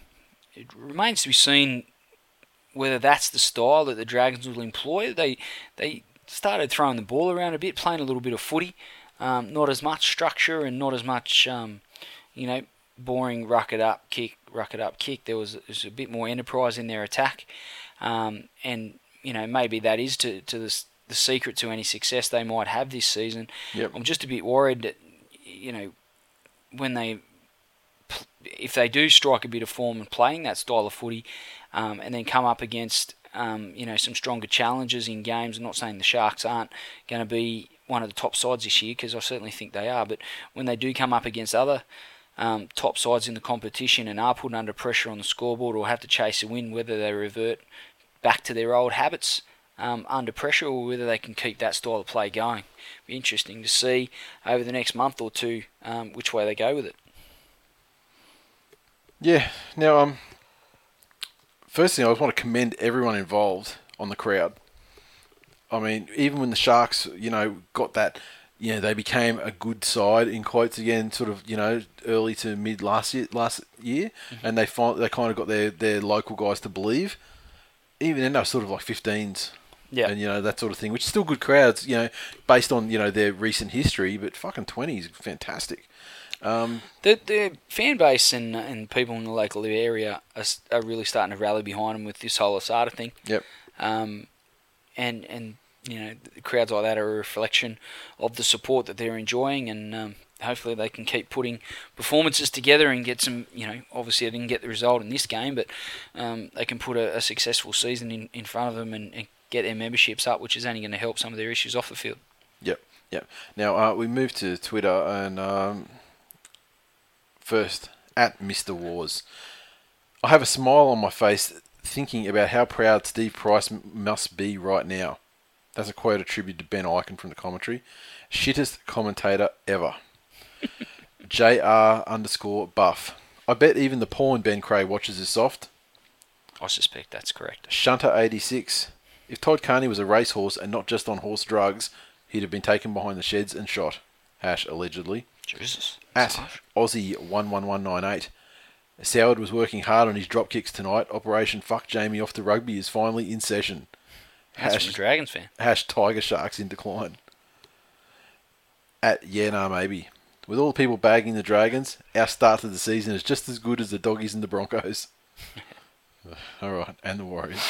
At Mark Hill. Jamie Soward looks angry in his interview. I know he's shit, but he should smile when he wins at least. Ben Dunn, 43. I don't think I could have even got a hug from a Sharks player tonight. They couldn't hang on to anything. TBI Penguin. Six people out of 114 tipped the Dragons in the This Week in League tipping comp. Get on the dragon wagon, motherfuckers. Undefeated asterisk premiers. Get your Settle son. the fuck down. And finally, at Make Me a Sandwich, that uh, I'm pretty sure Jamie Soward likes Jamie Soward. He pats himself on the back whenever he gets a field goal. Yes. Hash cat in the hat. Moving right along, the Gold Coast Titans 28 defeated the Penrith Panthers at home at Centrebet there in Penrith. Crowd once again for you know consecutive home games dismal. 8,181 people, and the Titans were up 12 zip at half time. Now, the Gold Coast Titans, their final score of 28 came from tries to David Mead, Greg Bird, Steve Michaels, and Kevin Gordon got a double. Aidan Sezer got four of five, and Penrith Panthers their ten points came from tries to Wes Naiqama and Tom Humble. Wes Naiqama got one conversion from one attempt. Luke Walsh missed with his only attempt. Penrith fans going hard after Luke Walsh, who's been dropped this week. I don't know Very hard. Oh, in fact, I saw on Twitter. That's really fair, but Well, I saw on Twitter that someone that uh, Penrith fans were going, you know, it's like, yeah, welcome to, you know, like Penrith Christmas or, you know, selection Christmas or, you know, team day Christmas. uh, Like, Wow. they'll celebrate that all because Walsh got dropped. Yeah. unbelievable. The Titans played pretty well. Um, took the opportunities that were presented to them, and um, you know, with the competitive nature of people like Greg Bird in this side, they they got across the line for a, pretty solid win away from home. Um, you know, obviously Bird's effort to deny Walsh when he was just all he had to do was put the ball down over the line, and Bird managed to come from behind and, and knock the ball out of his hand really summed up the Titans' afternoon. You know, they were desperate um, and really willing to do those little extra plays and one percenters that um, you know that get gets teams victories. Uh, certainly on the road. So um, I think the, the criticism of Luke Walsh is a little bit unfair. He's uh, he's hardly been. I don't think he's been their worst performer, No. and I think he, he's probably only going to go as well as his forwards go Yep. um, in, in a lot of areas of his game, being a, a more of a traditional type halfback. Uh, he does rely on that good go forward, and, and, and he doesn't always get that from his pack. So I think he, he's been a bit of a scapegoat, unfortunately. Um, I just want to mention uh, Kevin Gordon's hair, MC kilogram. I mean, on the Gold Coast, you can get it's away hard with to the it's Sisqó hard to single haircut. him out. It's hard to single him out alone though. You, you can get away on the Gold Coast with a Sisqó haircut like Greg, uh, Greg Bird and David Mead are sporting at the moment, obviously for charity, which is good. Um, but there's nowhere on earth that anyone gives you a pass for, for you know the Kevin Gordon follicular travesty that is. I'm not Mate, sure he's- where he's, he's- going with he's- it. Was he growing it out? Is he? What's the plan? He's it's an, a buffon. He's an award-winning, D, you know, rapper slash DJ. Yeah, he can do what he wants. And when you're talking, and when you're talking about Sisqó and stuff, don't forget you got Busta Rhymes there in Jamal Idris as well. I mean, they've got all the rappers. Yes, it's like uh, it's like a, a who's who of hip hop. Yeah, It is. Now, do you have anything else to say? I mean, once again, for me, the Titans, once again, they prove that, you know, they might not be the most talented side, certainly not even near it, but that, that morale thing that I sort of mentioned last week, it's still working for them, and they're still working for each other and stuff like that, and that's going to win you, you know, a lot of games, just that kind You're of extra, beat teams additional like. Penrith with that. Yeah, Bit disappointed in the crowd out there at Penrith. Penrith's got, you know, big, I mean, they're- yes, yes, they're in a rebuilding phase. I mean, that's you know undoubted. You know, they've been the fans have been warned. Phil Gould is talking about you know building you something, but I mean, fuck, they're in trouble out there at the moment, eh? Look, they've always um, they've always supported their club, and, Mm-hmm. and no matter how lean the times have been, they've always, um, you know, the local community's always pulled pulled behind them. I just wonder if, if Jennings leaving has, had an effect on that. He was much loved um, in the local area, and the fact that he's no longer there, he was certainly a fan favourite, I reckon probably Um, more Lewis. Yeah, and and Lewis as well. Yeah. Yeah, that's a good point. I mean that that'd be the guy that I'd be, you know, because you know it's it's it's hard to say to to you know equate players, but Lewis is kind of like you know like the Menzies of. You know the modern era of Penrith. Really, think about how many games he played for him, and you know the level that he, you know, that he attained as far as you know rep football and stuff like that. Sure. So probably you know him more than you know because Jennings, you know, they they've been paying him as disloyal and wanting to get out for fucking years. Yeah, exactly. So you know perhaps m- m- more Lewis maybe, but um, got a lot of Penrith fans tweeted us in here. Uh, fuck up. It's very copper in the house. At Shunter86, there was more life in Jesus on Easter Saturday than there is in this Penrith attack. Hash, need a miracle. And then he went on to say that we've made Steve Michaels look like a first grade footballer. Where's a hole I can crawl into and die? Yeah, Aussie 11198. Steve Michaels breaking the line and scoring a try in first grade is the equivalent of Betty White double legging GSP. so true. Hash, fuck off, Tom. So true. He looks so pleased with himself. One of the best tweets that we've had all year. Didn't too. look quite so pleased with himself when he couldn't retrieve Luke Douglas's kick, and all he had to do was pick it up and score. Mm. At Hammers, that's uh, H4MMERZ. Three out of four and only conceding nine points a game. Pretty good for a team you picked to come last. Hash mud prediction. It's a fucking long season, son. We're a month into a long season. They could lose every other game, and probably will. At Mr. Bowles, I'm usually pretty optimistic, but not much to be happy about at Centrebet Stadium today. No direction in attack. Woeful crowd. Fair assessment. Yeah, and that's for someone who's a Penrith supporter, but he doesn't live at Penrith. He lives like out at Lithgow. I mean, that's you know, it's not a short commute. No, no, he does travel to the games Yeah. and, and gets there, you know, dressed fairly poorly and unshaven. Garbs 1985, who seems to have well and truly jumped back upon the Titans bandwagon this season. I can't imagine why. New nickname for Greg Bird, Slim Shady. That won't catch on. No, it's more Sisqó. GT351 underscore Johns. Titans have surprised me so far this year. I had them as also ran teams. Well done to them. They look okay. Well, fucking smash them with praise there, didn't you? and uh, Muggo8. Ray Hadley called Tom Humble a revelation.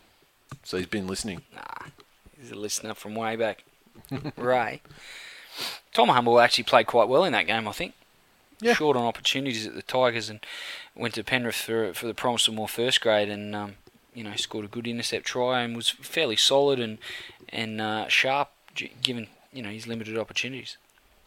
Newcastle Knights 28 defeated the Canberra Raiders 12 at Hunter Stadium. Uh, another good crowd, 18,689. And Newcastle's their 28 points came from tries to the Uwate Pate, Anthony Quinn, Tyrone Roberts, and a double to Adam Cuthbertson. The fuck. Kirk Gidley got one of two conversions. Tyrone Roberts got all three that he attempted. And Canberra Raiders' 12 points came from tries to Joel Thompson, Josh Papalii, and two from two goals from Jarrod Croker. I think the evolution of of Newcastle has been slower than expected under Wayne Bennett, but they really took some major strides in this game. I think the way they closed the game out um, is really a strong sign of Bennett's coaching, and, and it's going to hold them in good stead later in the year if they can um, keep that standard of play up towards the end of games where they're, they're uh, ahead on the scoreboard, but um, just find that right balance from from playing a bit of footy, but also keeping your foot on the throat of the opposition. Um, Willie Mason for the Knights. His enthusiasm is having a huge effect on his teammates. Um, it's it's not enough. There's not enough being written about his benefit to the team, and for every dud thing that he's done off the field, there's been countless articles written. but he's really um, the glue that's holding that squad together at the moment. You can see it with the the charges that he has on the field and the respect he has from his teammates, but also the encouragement he gives them when he's off the field on the side. uh, Sorry, on the sidelines and cheering them on. There's no one more enthusiastic than, than Big Willie out there, and um, he's really turned things around. And, and the fact that he's turned public perception around is probably the most important, uh, most impressive aspect of all. I saw an article saying that um that you know, he's he's online to uh, return to Origin. He's been there and done that. Yeah. Um, certainly wouldn't uh, be out of place, but geez, it, they're, they're pretty well off for forwards, I have to say, New South Wales. Yeah, yeah. Um, Knights, you know, Knights uh, were good in this game. I mean, there was a time there where the Canberra Raiders actually came back at them and made a game of it, but um, yeah, they got there in the end, and uh, they and they certainly kicked away. Adam Cuthbert's had two tries, so I was, One with I was you know, speechless. dazzling Spe- footwork. Speechless. Uh, Twitter, Simo underscore Ali says the Knights look so ordinary. Gidley concussed. Neck minute, Knights win. Make me a sandwich. The Raiders so have people hate Gidley. Yeah, oh, everyone. It's Kurt it's- Gidley's it's- a fucking sook. Kirk the fucking sook. Make me a sandwich. The Raiders have a very solid defensive line that's incredibly well structured and is worth a compliment of approval. Hash said no one ever. Drew underscore Nathan five said, "Oi, where's Doctor Sexy at Matt Leneves now? Drinking cruises with Josh Dushan to drown his sorrows." Hash Instagram making contracts decline. The Chapo 82. The last time Cuthbertson ran so fast was when McDonald's introduced the double quarter pounder. Hash fat run fat boy run. Ben Dunn 43. He does look fairly fit this year. Yeah, at Ben Dunn 43. I fully expect the whole Raiders team to take rooftop selfies tonight, hoping for next week off. Hash embarrassed by Cuthbo. Drew Nathan again said, Raiders, thank you for making Cuthbo think he's a good player. Maybe he'll play like at least an average one now. Jesus. That's a Newcastle fan giving it to him too. Cruzy06. Maybe the Raiders should reconsider reinstating Dugan back into the team. I hear he's going cheap. At Manly Brett. And this is something that didn't mention through the wrap up of the game. Rochow, man of the match. On fire. Finally. Never recogn- in doubt, really. I mean, it was only a matter of time before people started recognising the talents of the great man. Finally, recognition where it's due. Hash go Manly. And uh, at Troy underscore 79, if we had a decent coach, we wouldn't come back from the break playing like fucking retards. His halftime speeches are killing us. just, uh, just on Rochow, though, I mean, just remember who discovered him as a raw young talent. Identified. I wouldn't even say he's a raw young talent. He was just a, he was just a, a young player with big dreams and a cool name. Identified. And we t- we we spotted him Cyril Connell style. We plucked him out of obscurity and uh, Talked him up. from the from the bench when he made his debut for the Storm. Pronounced his name in a far better fashion. And these commentators calling him Rocco, it's fucking. Listen to the show. I'm pretty fuck. sure it's the fact that his family calls him Robbie Rocco that's probably more I'm, important. I'm pretty sure his family are fucking wrong too. It's Rochow, motherfucker. I think Robbie's wrong as well. And when you I think he needs to pay more attention. and when and, and, and when you say Rochow, you've you've got to say it as if it's got like a spiky star around it, like it's a Batman sound effect. Absolutely. All right. The whole point of having such a cool Exactly. name. Exactly. Now let's talk about this game. What a schmozzle.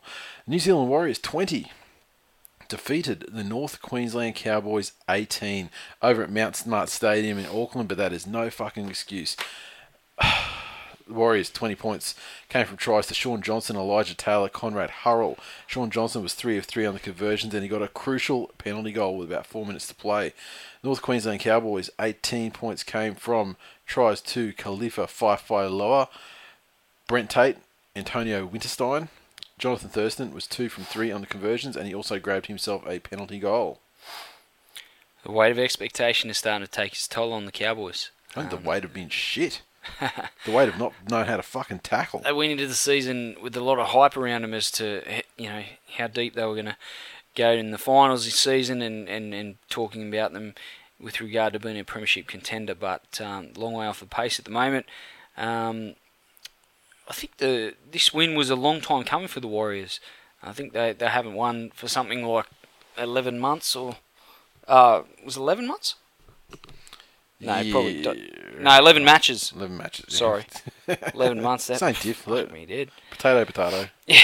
Um, so it was nice for them to, uh, you know, get a win, maybe get a little bit of confidence out of it. It probably eases the pressure on Elliot for at least a week or so. Um, they overcome the loss of, of three players uh, to various injuries and, and ran out of injured, uh, sorry, interchanges as a result. Um, and they still had enough to beat the Cowboys.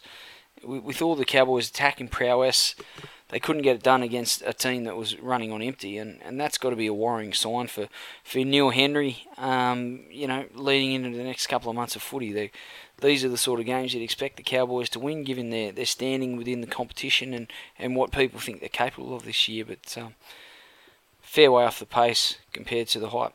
And just remember, the, the, the final score was 20 to 18. But in truth, they uh, they'd kicked the penalty goal. Shaun Johnson had kicked a penalty goal uh, with four minutes to go to kick the Warriors out to a 20 to 12 lead. It was at that point when they, they had run out of interchanges and uh, were down to 12 players. So this Cowboys got that last try in the last couple of minutes against the side that was a man down as well. I mean, so yeah, great effort from the Warriors. The Cowboys they had they had enough chances to win you know this game ten times over, Sure. but just fucked it. And um yeah, and they're the West Tigers of 2013. No doubt about it. Disappointment. Uh, Cowboys in decline. I guess we'll see.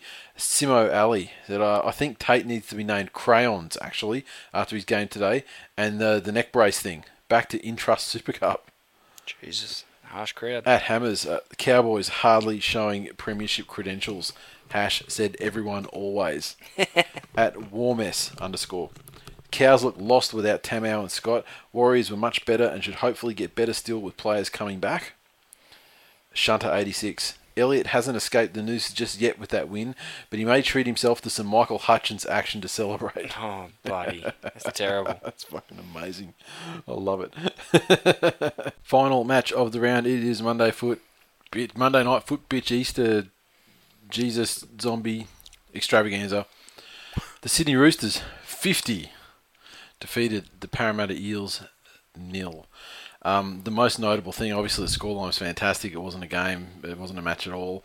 But 18,014 people at the Sydney Football Stadium for a Sydney Roosters game. That has got to be some kind of fucking ground record. Not bad at all. Yeah. Uh, half time, 22 shit. It was never a game. This was never, ever a game. Uh, the Roosters, let's go there 50. Jared Waerea-Hargreaves got a try. Sonny Bill Williams got a try. Bro. Roger Tuivasa Sheck got a try. Bro. He got a hat trick. So all their points, all their tries, Came from the hyphens. and then well, yeah, the first batch came from the hyphens. Then we also had the roll call of Michael Jennings, Daniel Mortimer, Daniel Tupou, and Boyd Cordner. Maloney, seven of nine conversions. Fucking massacre over the Eels. Zero. Very fucking ordinary. Let me just uh, give you a little insight into the um,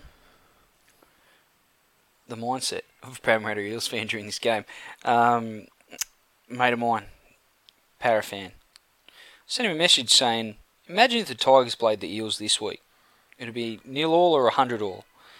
Our team suck balls." His reply, "LOL, fucking useless" in capital letters. I said, "Don't kill yourself, man. Let me do it." He said, "Too late already. Too late. Already bleeding out in a hot bath." I said, "This was at uh, 44 nil." Okay. I said, "Oh, fair enough. The result we all want in the end, really, A- aka him dying." Um, there's one more left in the chooks. Keep your eyes open long enough to see it. Sure enough, I hit send. They score again. OMG, SPW, unstoppable. Yeah, yeah, played well.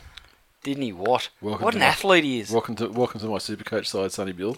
You done well. What a fucking athlete. His first four touches of the ball produced four offloads. Mm-hmm. Um, he got a try. He looked magnificent doing it. I mean, I What you're saying is you look fucking sexy. Is that what you're trying to say? Were you, were you trying to say without saying it? No, oh, I've, I've said it. How many times have I said it? I think people are getting sick of hearing about it. No, you're talking about you know oiled up this and you Honey know, and the rest of it. Yeah. tying him to a chair and shit. Yeah. I'm not saying any of that. Just saying. Brother's carved out of granite. um, Maloney, barbecuing alone, etc. But he's hitting his straps early, which is good signs uh, for the Roosters. Um, I'm not sure his combination with Pearce is, is all the way there yet, but his individual game was, was bloody impressive. His goal kicking was right on the money, and um, yeah, the Roosters have. I mean, again, their opposition was very weak, Mm-hmm. but uh, they were putting together.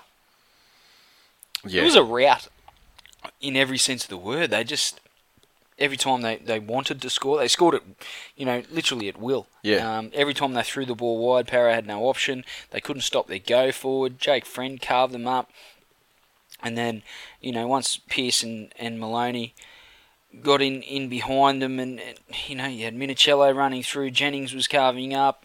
Tuivasa got a hat trick. There wasn't a bad performer on the field. It was Yeah. like a game of touch footy, um, an unopposed game of touch footy at that. Um, just for power, Ben Roberts, possibly the biggest myth of a first grader in football history. Um, he he's still dining out on his performances for the Bulldogs in fucking 2006, yeah. 2000 2004. Yeah. Uh, like, what the fuck? How he keeps getting selected, I'll never understand. I, I will never know.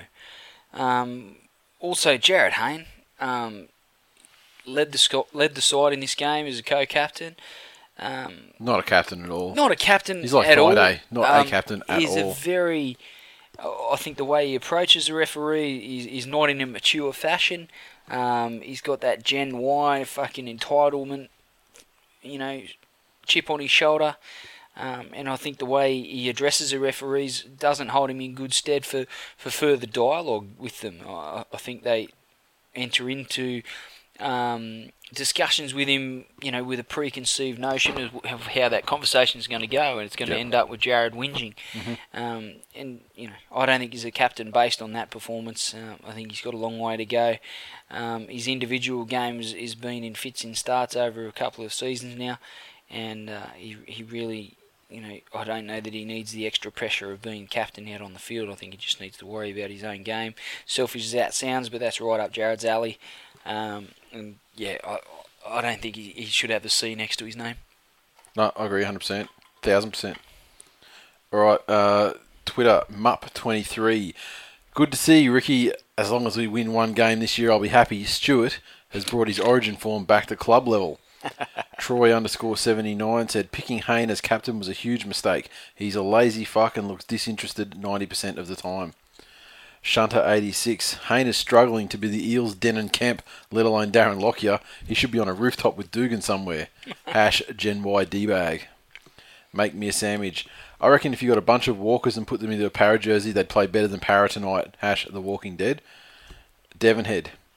Parramatta really wanted to give at Paraman Mark II a 50 point game for his birthday. They delivered. And so we should probably mention that, uh, you know, a former Gronk of the Year winner and uh, one of our, um, I wouldn't say his longest listeners because he didn't get on until season two of the show, I believe. But uh, it was his birthday on Monday, um, April Fool's Day How fitting. you know, you could not plan it any better. And uh, but you know, Kyle, happy birthday and all that. And uh, I hope you had a great day. I know you had a great day. We saw on Twitter. Apart from you know this fucking gronk of a team that you've dedicated your life to, uh, losing fifty 0 uh, Aussie one one one nine eight. I never bought into this Ricky Stuart bullshit. Ricky is as much a saviour as Nathan Brown on Stilnox. Hash Rally Towel.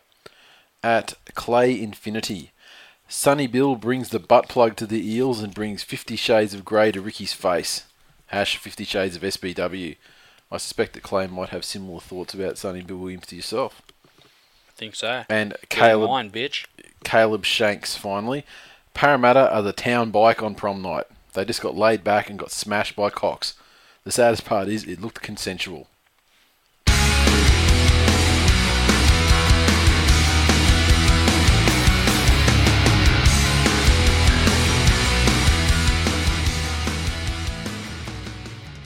Previews once again. They bring the best right up front with the manly, mighty manly Seagulls taking on Desbolar, the Canterbury Oh, we're Bankstown still going with that, are we? Hazem Desri's Desbolar um, at ANZ Stadium, uh, Sydney Olympic Park. So, uh, you know, potential. There's room for a massive crowd. Let's see what actually happens. And Manly uh, fans won't get out there. and uh, what they're like. no Matt Cecchin refereeing, so uh, everything's coming up manly. Um, What do you say about this game? Oh, Ben Barr will be better for the run that he got under his belt last week. I still, I still worry about um, the fact that Pritchard's still coming off the bench. There's no Kasiano there. Tough one to pick. I, I don't know if this is going to be the Bulldogs' breakout party or whether the the Eagles will have their number. It's a tough one. I'm going to have to go with the Eagles though. I just think they're they're a more settled side. Um, they have all their big names in, um, and and in form at the Except moment. for Glenn Stewart. Oh, I said big names. Guy's got nothing. Um, he's not even the best player in his family. Oh, that is true, actually. Um, yeah, I'm going to have to go with the Eagles in a tight one, and, and like I said earlier, I think the Bulldogs will put another one of those gritty um, performances in. They'll be they'll be a, a long way from disgrace, but um, you know, at the end of the day, come the end of round five, they're probably looking at you know four losses and a win. Yeah, How many games they won? One. just the one. Yep, Mm. just one. This one, I mean, Manly, uh, you know, given that they have had that long-term injury to uh, to Glenn Stewart to start the year, otherwise, I think this is the strongest side that they've fielded all year. I mean, there's not much of a difference. It's really just changes f to the bench. But the important thing that they have done is they're starting with Tom Symonds. So T Red gets the uh, his first starting job That's the fucking most ridiculous nickname ever. It's fucking sensational. Even a soulless ranger would have to say that's a fucking terrible nickname. He seemed to like it well enough when we told him to his face. Uh, Jamie Buhrer has been uh, put to the bench, and I think that's a good move for him as well.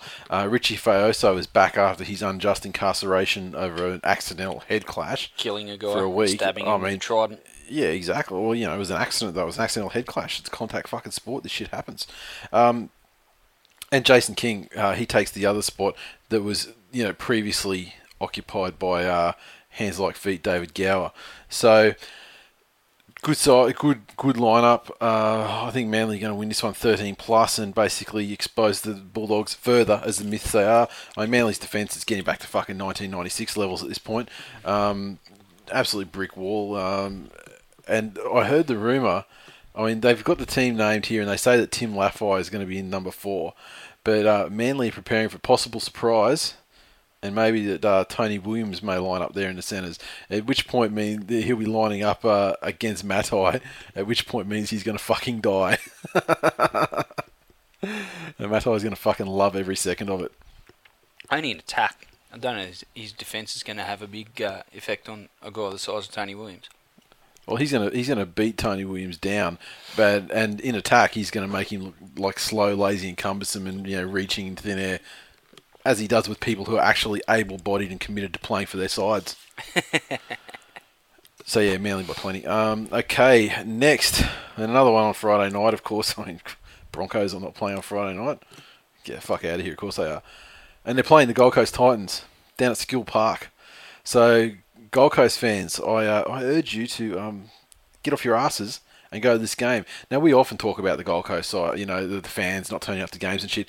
This time your team's fucking putting in. This year your team's actually putting in. It's not the most talented team in the comp, but they're getting results because they're putting in. So how about you crack. guys put in as well? They haven't capitulated. Meet or 'em anything like that. halfway. The one game they lost was by two Local points. derby. Exactly, it Meet is a local halfway. derby. I mean, they they're lifting this season, and they lift. You know, traditionally they lift against the Broncos anyway. This is at home. I think they're undefeated at home at the moment. So you know, maybe you might you know give them some support, try and continue that. Um, now, how did you see the game itself? I think Broncos were good in the second half last week, um, but the Titans being back at home and given the, the impressive performance they put on against Penrith on the road, I think the Titans might just uh, squeak home against the Broncos. You look at the lineups against the, you know, the way they line up against each other, and you think, wow, you know, there's so many unheralded guys there, you know, playing for the Titans. That's true. But as terrible as he's been for the Broncos so far this season, um, my only issue is that um, I remember not last season, the season before, I think it was, and you'll probably remember it too. Um, Princey was a, a little bit out of form. He was under a bit of um, copping a bit of flack in the media for his performances and come up against the West Tigers. And um, and turned on one of his vintage performances and carved up the Tigers and, and almost single-handedly uh, won them the game. I just wonder if he might have one of those uh, performances in him against his old club, given the way that he was he was fairly unceremoniously are sold out of the place. Um, but given the fact that he's playing out of position, he's shown zero evidence that he might be capable of one of those performances. I'm going to have to go with the Titans. Look, you know, this is an important game for the Titans. Uh, not, you know, for the, you know, the club itself, but for I think their fans and everyone. I mean, you know, they like to beat the Broncos. Uh, Hodges is back too, which is important to note. yeah, it is important to note. I mean, you know, how his hamstrings are, who knows? I mean, they're liable to fall over at any given time. Broncos on paper should fucking win this game They should. fairly fairly comfortably, you'd think. But once again, it's that home. You know, it's the home field thing. It's this you know morale thing that the Titans got going. Obviously, got a, a good group of guys that you know get along and want to play for each other. Well, That's not much good. At, I mean, their home ground advantage, given the fact that they're, you know, playing at a, at a good facility there, it should really work in their favour. But as far as um, hometown advantages uh, by way of the crowd support, you're probably going to have more catering staff there than fans. Yeah, but is Bron- disappointing. But Broncos fans, it's an absolute proven fact that Broncos fans don't travel anyway. So, I mean, they go to Lang Park and that's it. So, you know, there's likely to be about, you know, probably 500 to 1,000 Broncos fans. So, you know, the It's a shame. It deserves to have a big crowd. which means the Titans fans will at least outnumber them 6 to 1. Yeah, it deserves to have a big crowd, and I hope that um, you know the Titans fans do acknowledge the effort that their team's putting in this season and get out there and support them. Yeah, and it is a shit fight to get to the to get to skilled. Well, I mean, everyone knows that, Not but as get, bad as if, if you live in the Gold Coast. park and ride, catch a fucking train, go to the Walk titanium bar or to. whatever. and Yeah, it's yeah, exactly. Just get there. Fuck's sake. All right, Parramatta Eels taking on the Cronulla Sharks. Parramatta Stadium. This game is traditionally one of the big vuvuzelas of the year. Um, and we'll, you know, I guess we'll, I mean, the Eels, surely, surely, if they're going to win any more games this season, surely they've got to be stung and stung hard with their performance last week and be, you know, desperate, uh, you know, to come out at all costs and, uh, and, Playing know, against the Sharks with yeah. no Todd Carney as well. and they're at home. They're at home. I mean, and they've been embarrassed at home, you know, many, many, many times. But come on, I mean, the Sharkies, you know, the Sharkies are doing it. Sharkies, I mean, they're unspectacular. Certainly unspectacular. Last week, shit performance in a local derby that they kind of build up themselves as an important game. Yep. So there'll be a lot of disappointment coming out of that. No Not as Carney. much as there is coming out of the Eels. Yeah, Carney. You know, when Carney went off the other, you know, last week, the creativity, uh, you know, and their chances of getting themselves back into the game pretty much stopped dead. Um, I'm yeah, going to go eff- with the Eels. I think they'll be looking to, to make a bit of a statement and, and prove man. that they're not as horrible as they um, as they showed against the the Roosters. Um, ah, fuck, they are coming off Monday night too, though. Yeah. Shortish turnaround. Uh, you know, look, I see what you're saying about the Eels, and I want to tip them, but, you know, they got Ben Robertson aside. Yeah, you're right. Yeah, the Sharks, I mean, 20. the Sharks have uninspiring halves in Chad Townsend and Jeff Robson. I'll agree with you there, but you look at the guys around them. You look at their pack as you know superior. Uh, you know, apart from Jarryd Hayne, you know they, they're kind of superior in the backs as uh, you know as well. Well, Uh, Sandow's probably got a number over Robson. Well, yeah, I mean the halves. That's what I mean. The halves is that one area where you know the Sharks are uninspiring. But Sandow, I think he got zero in Supercoach last week. Jesus. Zero. And I mean, admittedly, yeah, obviously with zero points for his side, there's no try assists or tries or goals to be gotten. But that means he missed as many tackles as he made, Yeah, exactly. essentially. Not So- surprising. Yeah, yeah. So, look, I just have to go to Sharks because they're a better side. But you know, the Eels, fuck, they could turn on round one. You just don't know. And that's what I hate about them. They're an unpredictable fucking side that generally plays shit. I fucking hate that. And then they'll come assessment. out, and when you're positive, when you're absolutely positive that they're going to get pumped, they'll fucking come around and win by 30. It's like, They'll do. yeah. Next up, the North Queensland Cowboys look for redemption, taking on the Penrith Panthers up there at 1300 Smile Stadium in Worst Townsville. name ever. Okay, so this one. I was agonising over the result of this game today. Actually, when I was looking at uh, making trades in Supercoach, Thurston was very disappointed. and He's my uh, he's my halfback in Supercoach. He was very disappointed last week, but eventually, I came to the conclusion that he is going to take his revenge on the Panthers and fucking massacre them and probably score a try himself. Lay on, Thurston is coming. lay That's on what the three to four. telling us. I think he is. He's coming to fucking destroy your side in this game. it's a statement game for him as well. With you know, with him choosing the Cowboys over the Panthers, that'll be meaningful. Uh, you know, he'll want to put on a good performance uh, to, I guess, you know, show them what they're missing, sort of thing. Um, I just can't see a way for the Cowboys, despite the way the Cowboys have gone, as opposed to the way that they were, you know, kind of hyped up and their trial form and stuff. I can't possibly see a way for the Cowboys to win this game. Penrith a bit, uh, you know, surely they're a little bit you know, disillusioned at the moment. They've, uh, you know, they've, they've sacked players. They brought Blake Austin into the side, um, who has been playing well, from what I understand, um, in the lower grades. Yeah, a bit, bit of a tough ask for him to go there. Yeah. Um, and and you know try and work against Johnathan Thurston in the halves in, in, a, in a fairly untried and untested halves combination with Tom Humble.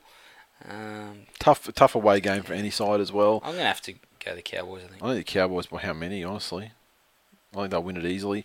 I think Thurston might, you know, show us glimpses of his best again. Pretty sure you did just say you can't see a way for the Cowboys to win this game. To lose, I meant. I can't see a way for them to lose the game. And uh, I just, I, I honestly can't. I think they'll win by a fucking billion. Or maybe not a billion. Come on, that's a little Slightly. bit excessive. That's a slight excessive. I think the Cowboys will be able to take this out. You know, with a ballpark of you know thirty to ten ish scoreline. I think, if not more. In front of what will probably be a big crowd. Yeah. Okay. Um, you know, something I guess important for us here. The daylight savings is going to end you know, Sunday, so the Sunday games we'll be back to uh, watching. Didn't it end last night? No, I think it's. Uh, I think. Thirty first. no, I don't. Th- I think it's. No, I don't think it's actually the thirty first. I think it's around the sixth, sixth, Okay. sixth, something like that. Anyway, um, there may be midnight on the sixth. So like, uh, you know, midnight on the seventh, and twelve a.m. on the seventh. Okay, so. New Zealand Warriors taking on the South Sydney Rabbitohs. They're back at Mount, Star, Mount Smart Stadium in Auckland again. Um, Warriors, uh, you know, obviously, you know, they'll, they'll be feeling pretty good that they jagged the win, uh, their first win of the season last week. The Rabbitohs, though, are travelling very well and they're going to fucking pump the them. Can you just imagine the guy like Greg Inglis, you know, the you know the things he's going to do to this side? Yeah, I think the Rabbitohs are going to continue on their merry way and, and remain unbeaten. Um, the Warriors just won't have what it takes to, to go with the Bunnies, and uh, I think they'll embarrass them fairly heavily. Yeah, and uh, yeah, if the Warriors won this, my goodness, We might it would turn it would turn it would turn some heads. it, sure, time. it sure would, but I can't see it happening. Yeah, Rabbitohs by you know by Rabbitohs by more than the Cowboys will beat Penrith. Probably the biggest lock of the round after the Manly game, I think. Okay, St George Illawarra Dragons versus the Newcastle Knights. Okay, what do we got here? This one is the Channel Nine game, so you know going beyond uh, Waterhouse Alert. Whew, the Knights, yeah, the Knights looking good. A bit of feeling here, you know, because you know Wayne's you know, ganked out some players, and obviously you know they've ganked the coach as well in Wayne Bennett. I'm going to have to go the Knights.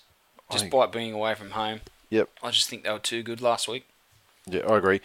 And I don't think away games to Sydney are the, you know that much of a factor for the Knights anyway. No. Um, I do believe they've lost Beau Scott, so one of the players who would have had you know a, great reason to you know have a big game. It's going to be out long term too, Yeah, with yeah, some groin surgery. So Yep, but uh, they still have Jeremy Smith in there, and uh, who else we got there? Darius Fluffy. Boyd, of course, Fluffy. Yeah, can't forget Fluffy. So um, Tyrone Roberts is starting to come into his own as a halfback too. yeah, I mean he was he's uh, been good ever since he's had his opportunities in first grade. But yeah, he's actually yeah, like you say, he's, he's actually starting to you know, get a bit of combination together with Jarrod Mullen, and um, yeah, no, looking good. You know, uh, Wayne's plan might slowly be coming into effect, but uh, you know, this game I think um, you know the night's easy. There's no uh, local derby thing, you know, like lifelong grudge match Yeah. against like they had against Cronulla last week that both sides always tend to live for, or you know, I should say the shittier side tends to live for. This year the Dragons are the shittier side, and uh, yeah, I think the Knights will uh, dispatch them pretty comfortably. Uh, okay, uh, what do we got here? Sunday night football. I'm enjoying Sunday night football too. Uh, Yeah, it is cool. Canberra Raiders. I'm not, I don't really care that much about losing Thursday night football because fuck, it makes for a long Yeah, it does. like yeah, by the time you get to Monday night football, like, fuck, it feels like a lifetime ago that my team smashed the West Tigers twenty six 0 Fuck off, mate. Canberra Raiders versus Sydney Roosters. Uh, it's down in Canberra, and uh, Matt Cecchin's refereeing this one, so make of that what you will. I think the Roosters will be too good. Were- I think they Far were too too good. good. last week. Canberra always obviously lifted home, but I, I think um, yeah, the Roosters are starting to get their combinations together um, ever so slowly, and, and their forwards are really doing a good job. So that, that the smaller guys are playing off the back of that. Um, and their outside backs, they've, they've just got too much speed. I think they'll um, they'll pose too many questions for the Raiders. Yeah, quite frankly, the Raiders' defence is shithouse. The Roosters have got attacking power all over the park. Uh, Shaun Kenny-Dowall's actually starting to turn himself into a football player again after having a year off. Uh, Michael Jennings, obviously fantastic. Uh, Tuivasa Sheck, you know, he can obviously finish tries. Uh, Sonny Bill, OMG, all over the place. He's OMGing all over people's faces at the moment. and, um, yeah, and I mean, you know, Daniel Mortimer you know, it's about 12 years since he had that fantastic debut season, but, you know, he's actually starting to look like a football player again. He is with He- sexy eyes. He relearned how to play the game down in Newtown. Pretty sure he's uh, Ken Sutcliffe's illegitimate love child. Oh, so you're saying he's that handsome? Sexy eyes. There's no doubt about it. I mean, he didn't get those from fucking. I'm Mortimer. He's like the only white guy that you're in love with. So I was in love with him. I just get lost in his eyes. Well, no, but, you know, traditionally, you know, Reni Maitua, Sonny Bill, you know, you tend to go for Polynesians. There's That's what I'm saying. There is a theme. Yeah, there's a theme. I mean, yeah, generally, and like, you know, just sitting here recording a show with you tonight, bowl of Easter eggs in front of you. How much chocolate have you smashed tonight? so, you know, you have you. It's getting me through. It's fair to say you've got a taste for chocolate. That's all I'm saying. but Daniel Mortimer, those blue eyes, they they overcome you. You know your sexual It's preferences. baby blues. I get lost in them. right. And finally, Monday night foot bitch Melbourne Storm take on the West Tigers in Melbourne. In Melbourne, it's a hard assignment for any side, but when you're the West Tigers, who you know, let's be honest, probably one of the worst three four sides in the comp, Fuck off, mate. just come off getting pumped 26 shit. You're coming up against the Melbourne Storm side that's just got strike power all over the park. They got great defence. They're not going to fall. You know, they're not going to fall for any of this shit that Benji's got. You know what they don't have? A halfback. Braith Anasta at halfback. Braith Anasta at halfback. Let's just reflect and digest for a moment, and and then you think to yourself, You think well, Jacob, Braith Anasta is well, a born leader, Nathan. well, you He's think a leader of men. What you think is Jacob Miller's been made a, a scapegoat here, probably due to a combined voting block of Benji Marshall and uh, Robbie Farah have decided to like scapegoat the new guy. You know, fair enough. They've served their time, whatever. Then they put Braith Anasta into the seven. Okay, I mean, you know, perhaps he's more of a five eight than a seven. I mean, you know, maybe, but you know, Benji, Team Benji does what Team Benji does. I suspect uh, Benji might play a fair bit of the seven role, and, and Anasta will play his more familiar five eight uh, role for the team. Got a question We generally for go you. okay. We generally go okay against the Storm. Got a good record against them. Yeah, now I've got a question for you. Not down there, but What is more brilliant than Braith Anasta at halfback? uh, Jacob Miller at halfback. No. Adam Blair at lock. Oh, We've established over the first couple of weeks of this season on this show, especially, that he's not really, he's definitely not a prop and you know, barely a player. Now we're going to try and see what he's second like. row apparently, but now he's going to play lock. Yeah. Maybe he's the answer to our halfback woes. Time will tell. Yeah, Tim Moltzen's still in number one jersey. yeah. Some people will never learn, but no, Jacob Miller, he's the reason it's all fucked up. Today's Hot reason sauce, for Glenn to punch himself in the face repeatedly. hot Tim sauce is still out there on the wing, even though Wolfman made him look stupid. Oh, look, mate, he's, he's only played a couple of first grade games, still coming back from a Showed, debilitating injury that would have killed lesser men. showed. Um, sorry? It showed. That's what I'm saying. It showed.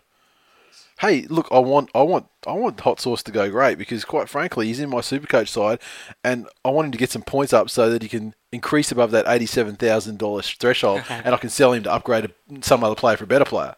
Sure. So, See where you come so. I've got his best interest. I've got his best interest at heart. Yeah, I think Tigers, uh, by way of a Robbie Farah field goal in this game.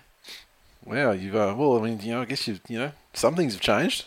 You're not just going to blindly fucking say thirteen plus over, you know, for every game the Tigers oh, play. Oh, look, If the if the I'm, I'm a guru. I'm a guru If of rugby league, Nathan. if the Tigers get within I'm not thirteen gonna make points, silly statements. if the Tigers get within one to twelve of the Storm, I'll be very, very surprised. I think the Storm are going to win this one so easily, so so easily. It's going to be probably even well, no, nothing could be more demoralising than last week because it was to me. So forget that whole train of thought. But the Storm are going to win easily, easily. Tigers by one. Because you know what the Storm. here first. Load up. More you put on, the more you get back. Because the Storm, one thing they are they do want to do is make a statement that that right hand side, you know, defending the left hand side attack, is not as shit as the Broncos made it look in the second half. If the Broncos can put that many points on in a half of football, the Tigers can put two and a half to three times on that many points um, on them, and um, you know, and then probably have a number of def- defensive lapses, allowing the Storm back into the game. At which point, Robbie will have to kick, kick field goal and save us, And as Robbie Farrers do, yeah, and if he doesn't get pulled. Uh, yeah, I was going to say your theory is very sound if he's actually on the field at the time the field goal is necessary. And you know what? As we found last week, there's no guarantees.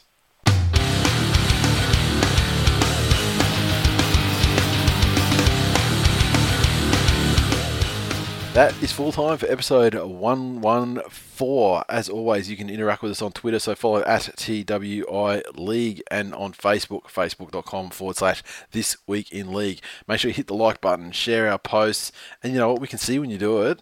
We can see who you are, who's sharing it. You know, we know who we know who's been good, we know who's been bad. So you know, We know who doesn't give a fuck. yeah, exactly. We know exactly. who's taking notes of the dumb shit we say and posting it on Twitter under the guise of twill underscore quotes. Possibly the greatest human ever. best quotes from the best podcast, etc. Okay, iTunes. As if our egos isn't big enough. Exactly. Aren't now, big enough. iTunes, we got a review over the last week from Mawso. That is at Mawso on Twitter, M A W S O. So thank you very much, sir, for your review. And the title of the review is Expletive Deleted Rip Roaring Show. Five stars. So I don't know if that expletive deleted was on Mawso's side or if Apple did that. I'm not quite sure. Keep it up, guys. Loving this podcast more and more, even though you bums are Tigers and Manly fans. You were going so well, mate. From Mawso on Twitter, P.S. Fuck off, Tom. Indeed. Well, like the fuck off Tom stayed in there, so maybe Apple didn't delete it. Who knows? Okay, next. Tipping. Well, if you wanted to actually do a review, just head to iTunes, search for This Week in League uh, in, on the iTunes store, and we'll show up. Otherwise, uh, you know, you can get a link to iTunes off our website on the right hand side of the homepage, whatever. Um, and just uh, give us a review. Rating you just have to basically click between one and five stars, or you know, if you've got an iTunes account, which you know pretty much everyone does these days, especially with you know the smartphones and stuff, uh, just drop us a review, and we'll see, and uh, you'll get it read out and uh, be made uh, temporarily internet famous uh, in the scope of the show. Tipping. Now I dropped one place this week. Uh, I got five out of eight. I forgot to put my tips in again. yes, you did. Now your position, 109th, so the same as last week. You got four right. Now, um, I just want to. There's a lot of people. There's M51 Avoider, Dave. He's last. Where he belongs, quite frankly. M Dog 2481, second last, one point ahead. Scotty Eel, tied on the same amount of points. Yourself, one point ahead of those guys. Dragon Punk, same as you. There's a lot of guys, you know, that have been listening to the show for a very long time that Clearly not doing very well. not including doing- myself. Yeah. Now let's talk about the people who actually are doing well. Shell Geddes is number one, tied with the real Jedi on 27 points. So uh, next, one point back, we have Michael Darren 79 at box chart, box card Jason, Voodoo Rock, Desi's Ducks. And that's the top six right there. And then one point, one point back, we have a couple other guys like uh, Williams two seven seven, Troy Schroeder, and then you got myself uh, and Chop Chop Bug Eye. And um, yeah, I just want to say I don't actually have his number on the on the um, list there, but remember Skinny, he was number one I think for the first two to three weeks. I think he's close to thirtieth now. Jesus. Talk about in decline. He has dropped like an absolute stone. Um, now, fantasy. Don't want to go through all the results and all that sort of thing because we've got so many leagues of head-to-head going at the moment. So I'll just give quick shout-outs to some of the some of the teams here that are leading competitions as of the first round. Burke's Eagles, uh, Schultz Dentistry, the Blue Waffles, and Jesus. Gooners. Gooners, uh, they're they're they're in the comps that I, I administer, and um, I'd just like to say that I'm in the top eight of every comps because I was undefeated in the uh, first round. Kudos to you, mate. Fucking oath. I'm a legend. How about yourself? Undefeated? We're, comp- we're defeated across the board or what? I'm still finding my feet. Let's say that. Did you win any games? Um, I had some trouble logging on um, after the weekend's matches, Nathan. Is that a desire? Sorry? Was it desire that prevented you? No, no, no. I did. Um, I did try, but my internet connection at home is not all it was cracked up to be. All right. I'm looking forward to uh, moving into this new house and getting some shit hot Wi-Fi happening. Right. So, um, you know, congratulations to people who are who are in twill competitions five through eight. And um, you know, I'm, I'm sure you guys are amazing, and uh, you'll get all of the uh, respect that you deserve at a future date if you can maintain your position at the top of the table. And uh, shop, of course, we still have stock of the Revelation shirt, hats, and stubby coolers. So hit up thisweekinleague.com forward slash shop. We're in clearance mode, especially on the Revelation shirts. They're half price. You can get your own Revelation shirt for 20 bucks. And if you spend over fifty dollars or fifty dollars and over, we will throw in a stubby cooler for free. So yeah, we want to get some more, uh, more you know, different merch lines and everything going. So uh, buy it up and uh, yeah, do us a favour and get yourself a fucking shit hot shirt. Um, just also want to say that uh, that Peter Gadd, who uh, he uh, he ordered a uh, Revelation shirt today. And Nice. he ordered, uh, you know, I don't think it's private, so he ordered a, a size medium. So he's obviously a fit individual, and uh, I think that means we have one medium left after that. You better get in. So if you size medium, pull your finger out, get in there. Okay. Now, finally, we mentioned at the top of the show, we are talking about this Game of Thrones memes that were going around with the different houses and stuff like that. We had a uh, tremendous amount. We probably had about 50 submitted from, you know, I think it was probably Sunday and Monday. Um, and a couple even came through today, actually. So we went through uh, the arduous process of um, selecting all of them initially, cutting that list down to a short list, which I think we got to 23 or 22. And from that short list, we had to get, um, you know, the winners and also some, you know, sort of highly commended ones as well. So, um, just want to give uh, a bit of a shout out to uh, who we got there. We got uh, Luke Shark 74. Um, he did a Sunny Bill one, which I thought was pretty cool. But these ones are just uh, highly commended. Uh, Nathan Sully, he uh, did um, a House Tigers one, which was very late on in the piece, but I thought it was pretty good too, with the two dressing rooms and stuff like that. And we'll put all these up online and retweet them so you guys can see them all. Um, what else have we got there? Uh, on a Blood Buzz with House Queensland, that was pretty cool. Um, now let's go through uh, the actual ten though, and we'll try and uh, figure out the difference between the uh, the ten and the highly commendeds. Um, ben Pope on a Blood Buzz with his House Cronulla. That is one of the finalists. Next, we had Shunter eighty six with his House Dank. We had Mickey T nineteen eighty five with his House Sandow. Shunter again, House T Rex, and in fact he had some tremendous form. A couple of guys had some tremendous form actually. Does does indeed. Uh, Cambo, of course, Cambo would have to get a say in here, wouldn't he? And uh, with his uh, House Barba, and uh, which is quite funny. You know, shocking from Cambo. Um, Jono, NQC eighty NQC eighty one, House Hadley, sensational. Has he changed his name back? Has he? Uh, oh, sorry, he's Mad Cow's disease. My mistake. I forgot he changed that. So at Mad Cow's disease with his uh, House Hadley. Yeah, nah, maybe House Rose, sensational. Uh, Make me a sandwich, House Soward. Campo thirty seven, House Dorgerson.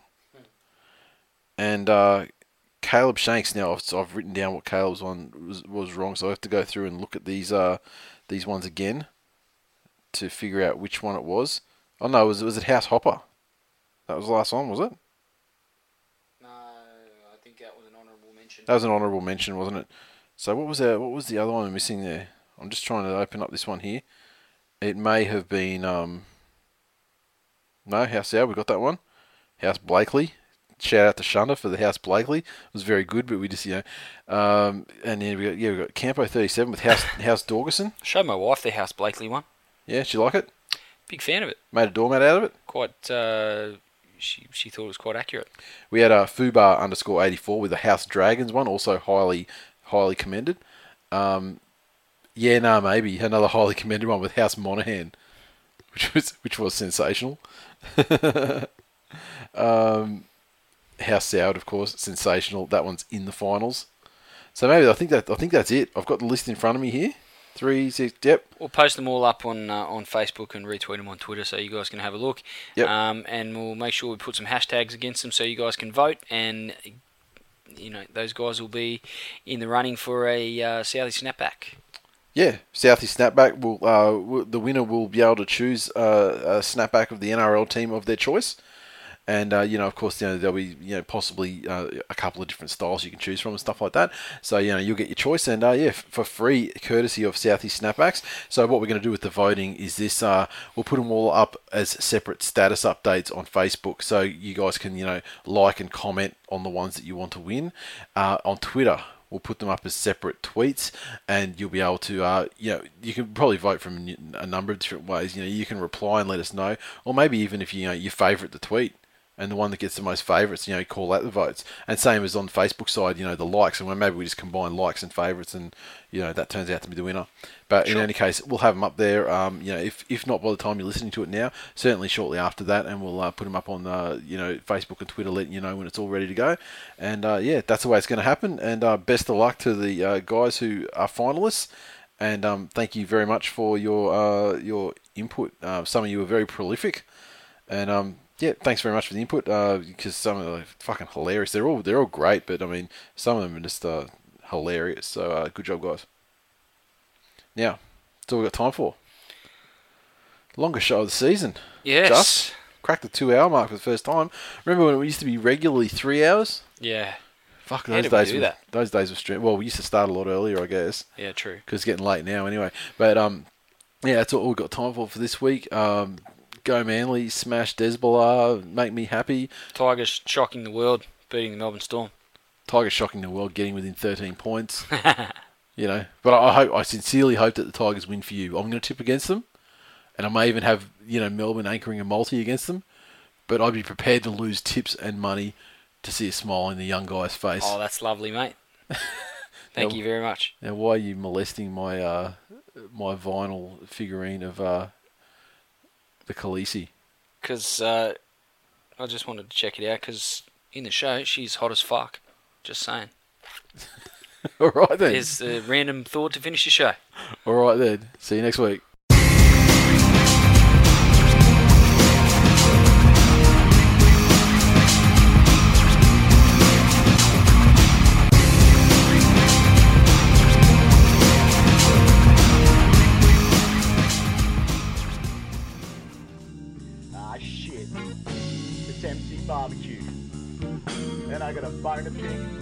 9 and the NRL. What the fuck were you idiots thinking when you decided to get Tom motherfucking Waterhouse on your broadcast of the NRL? Fuck. Tom Waterhouse, you're a cunt. Please stop putting on a front. You are not even a man. and I NRL should make a stand. There's a badge inside your pants. Footy fans must take a stand. Get the fuck off our TV. Stick with bestiality. Anyway, you got fucking Ray Hadley, Matt Shirvington, and Gus fucking Gould. As if things weren't fucking bad enough. Now you got this fucking cocksucker. Well, I'll tell you what. I can't find a bag of dicks big enough to shut this fuckhead's mouth. Go fuck yourself.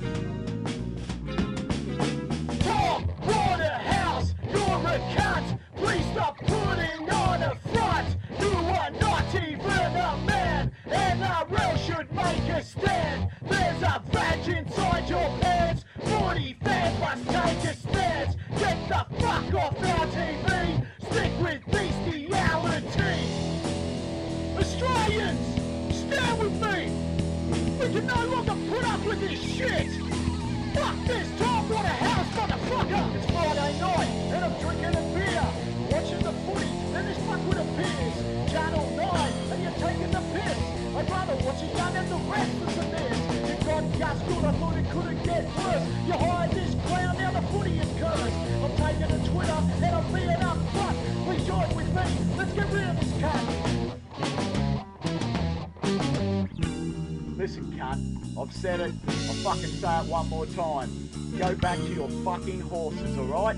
If you don't, I will soak my Brisbane Broncos rally towel in chloroform, come and put you to sleep, and then cut you into little pieces and feed you to the dolphins at fucking Tin Can Bay. Got that, motherfucker? Tom Waterhouse, you're! Please stop putting on a front! You are not even a man! NRL should make a stand! There's a badge inside your pants! Footy fans must take a stand! Get the fuck off our TV! Stick with bestiality!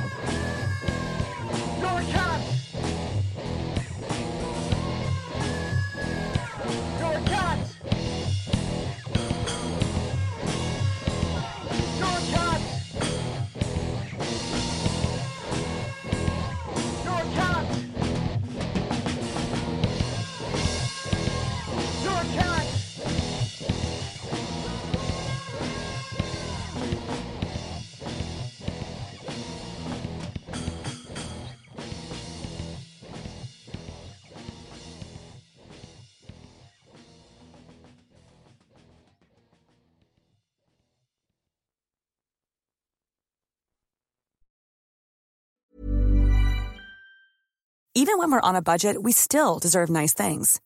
Quince is a place to scoop up stunning high-end goods for 50 to 80% less than similar brands. They have buttery soft cashmere sweaters starting at $50, luxurious Italian leather bags, and so much more. Plus, Quince only works with factories that use safe, ethical, and responsible manufacturing. Get the high-end goods you'll love without the high price tag with Quince. Go to quince.com slash style for free shipping and 365-day returns.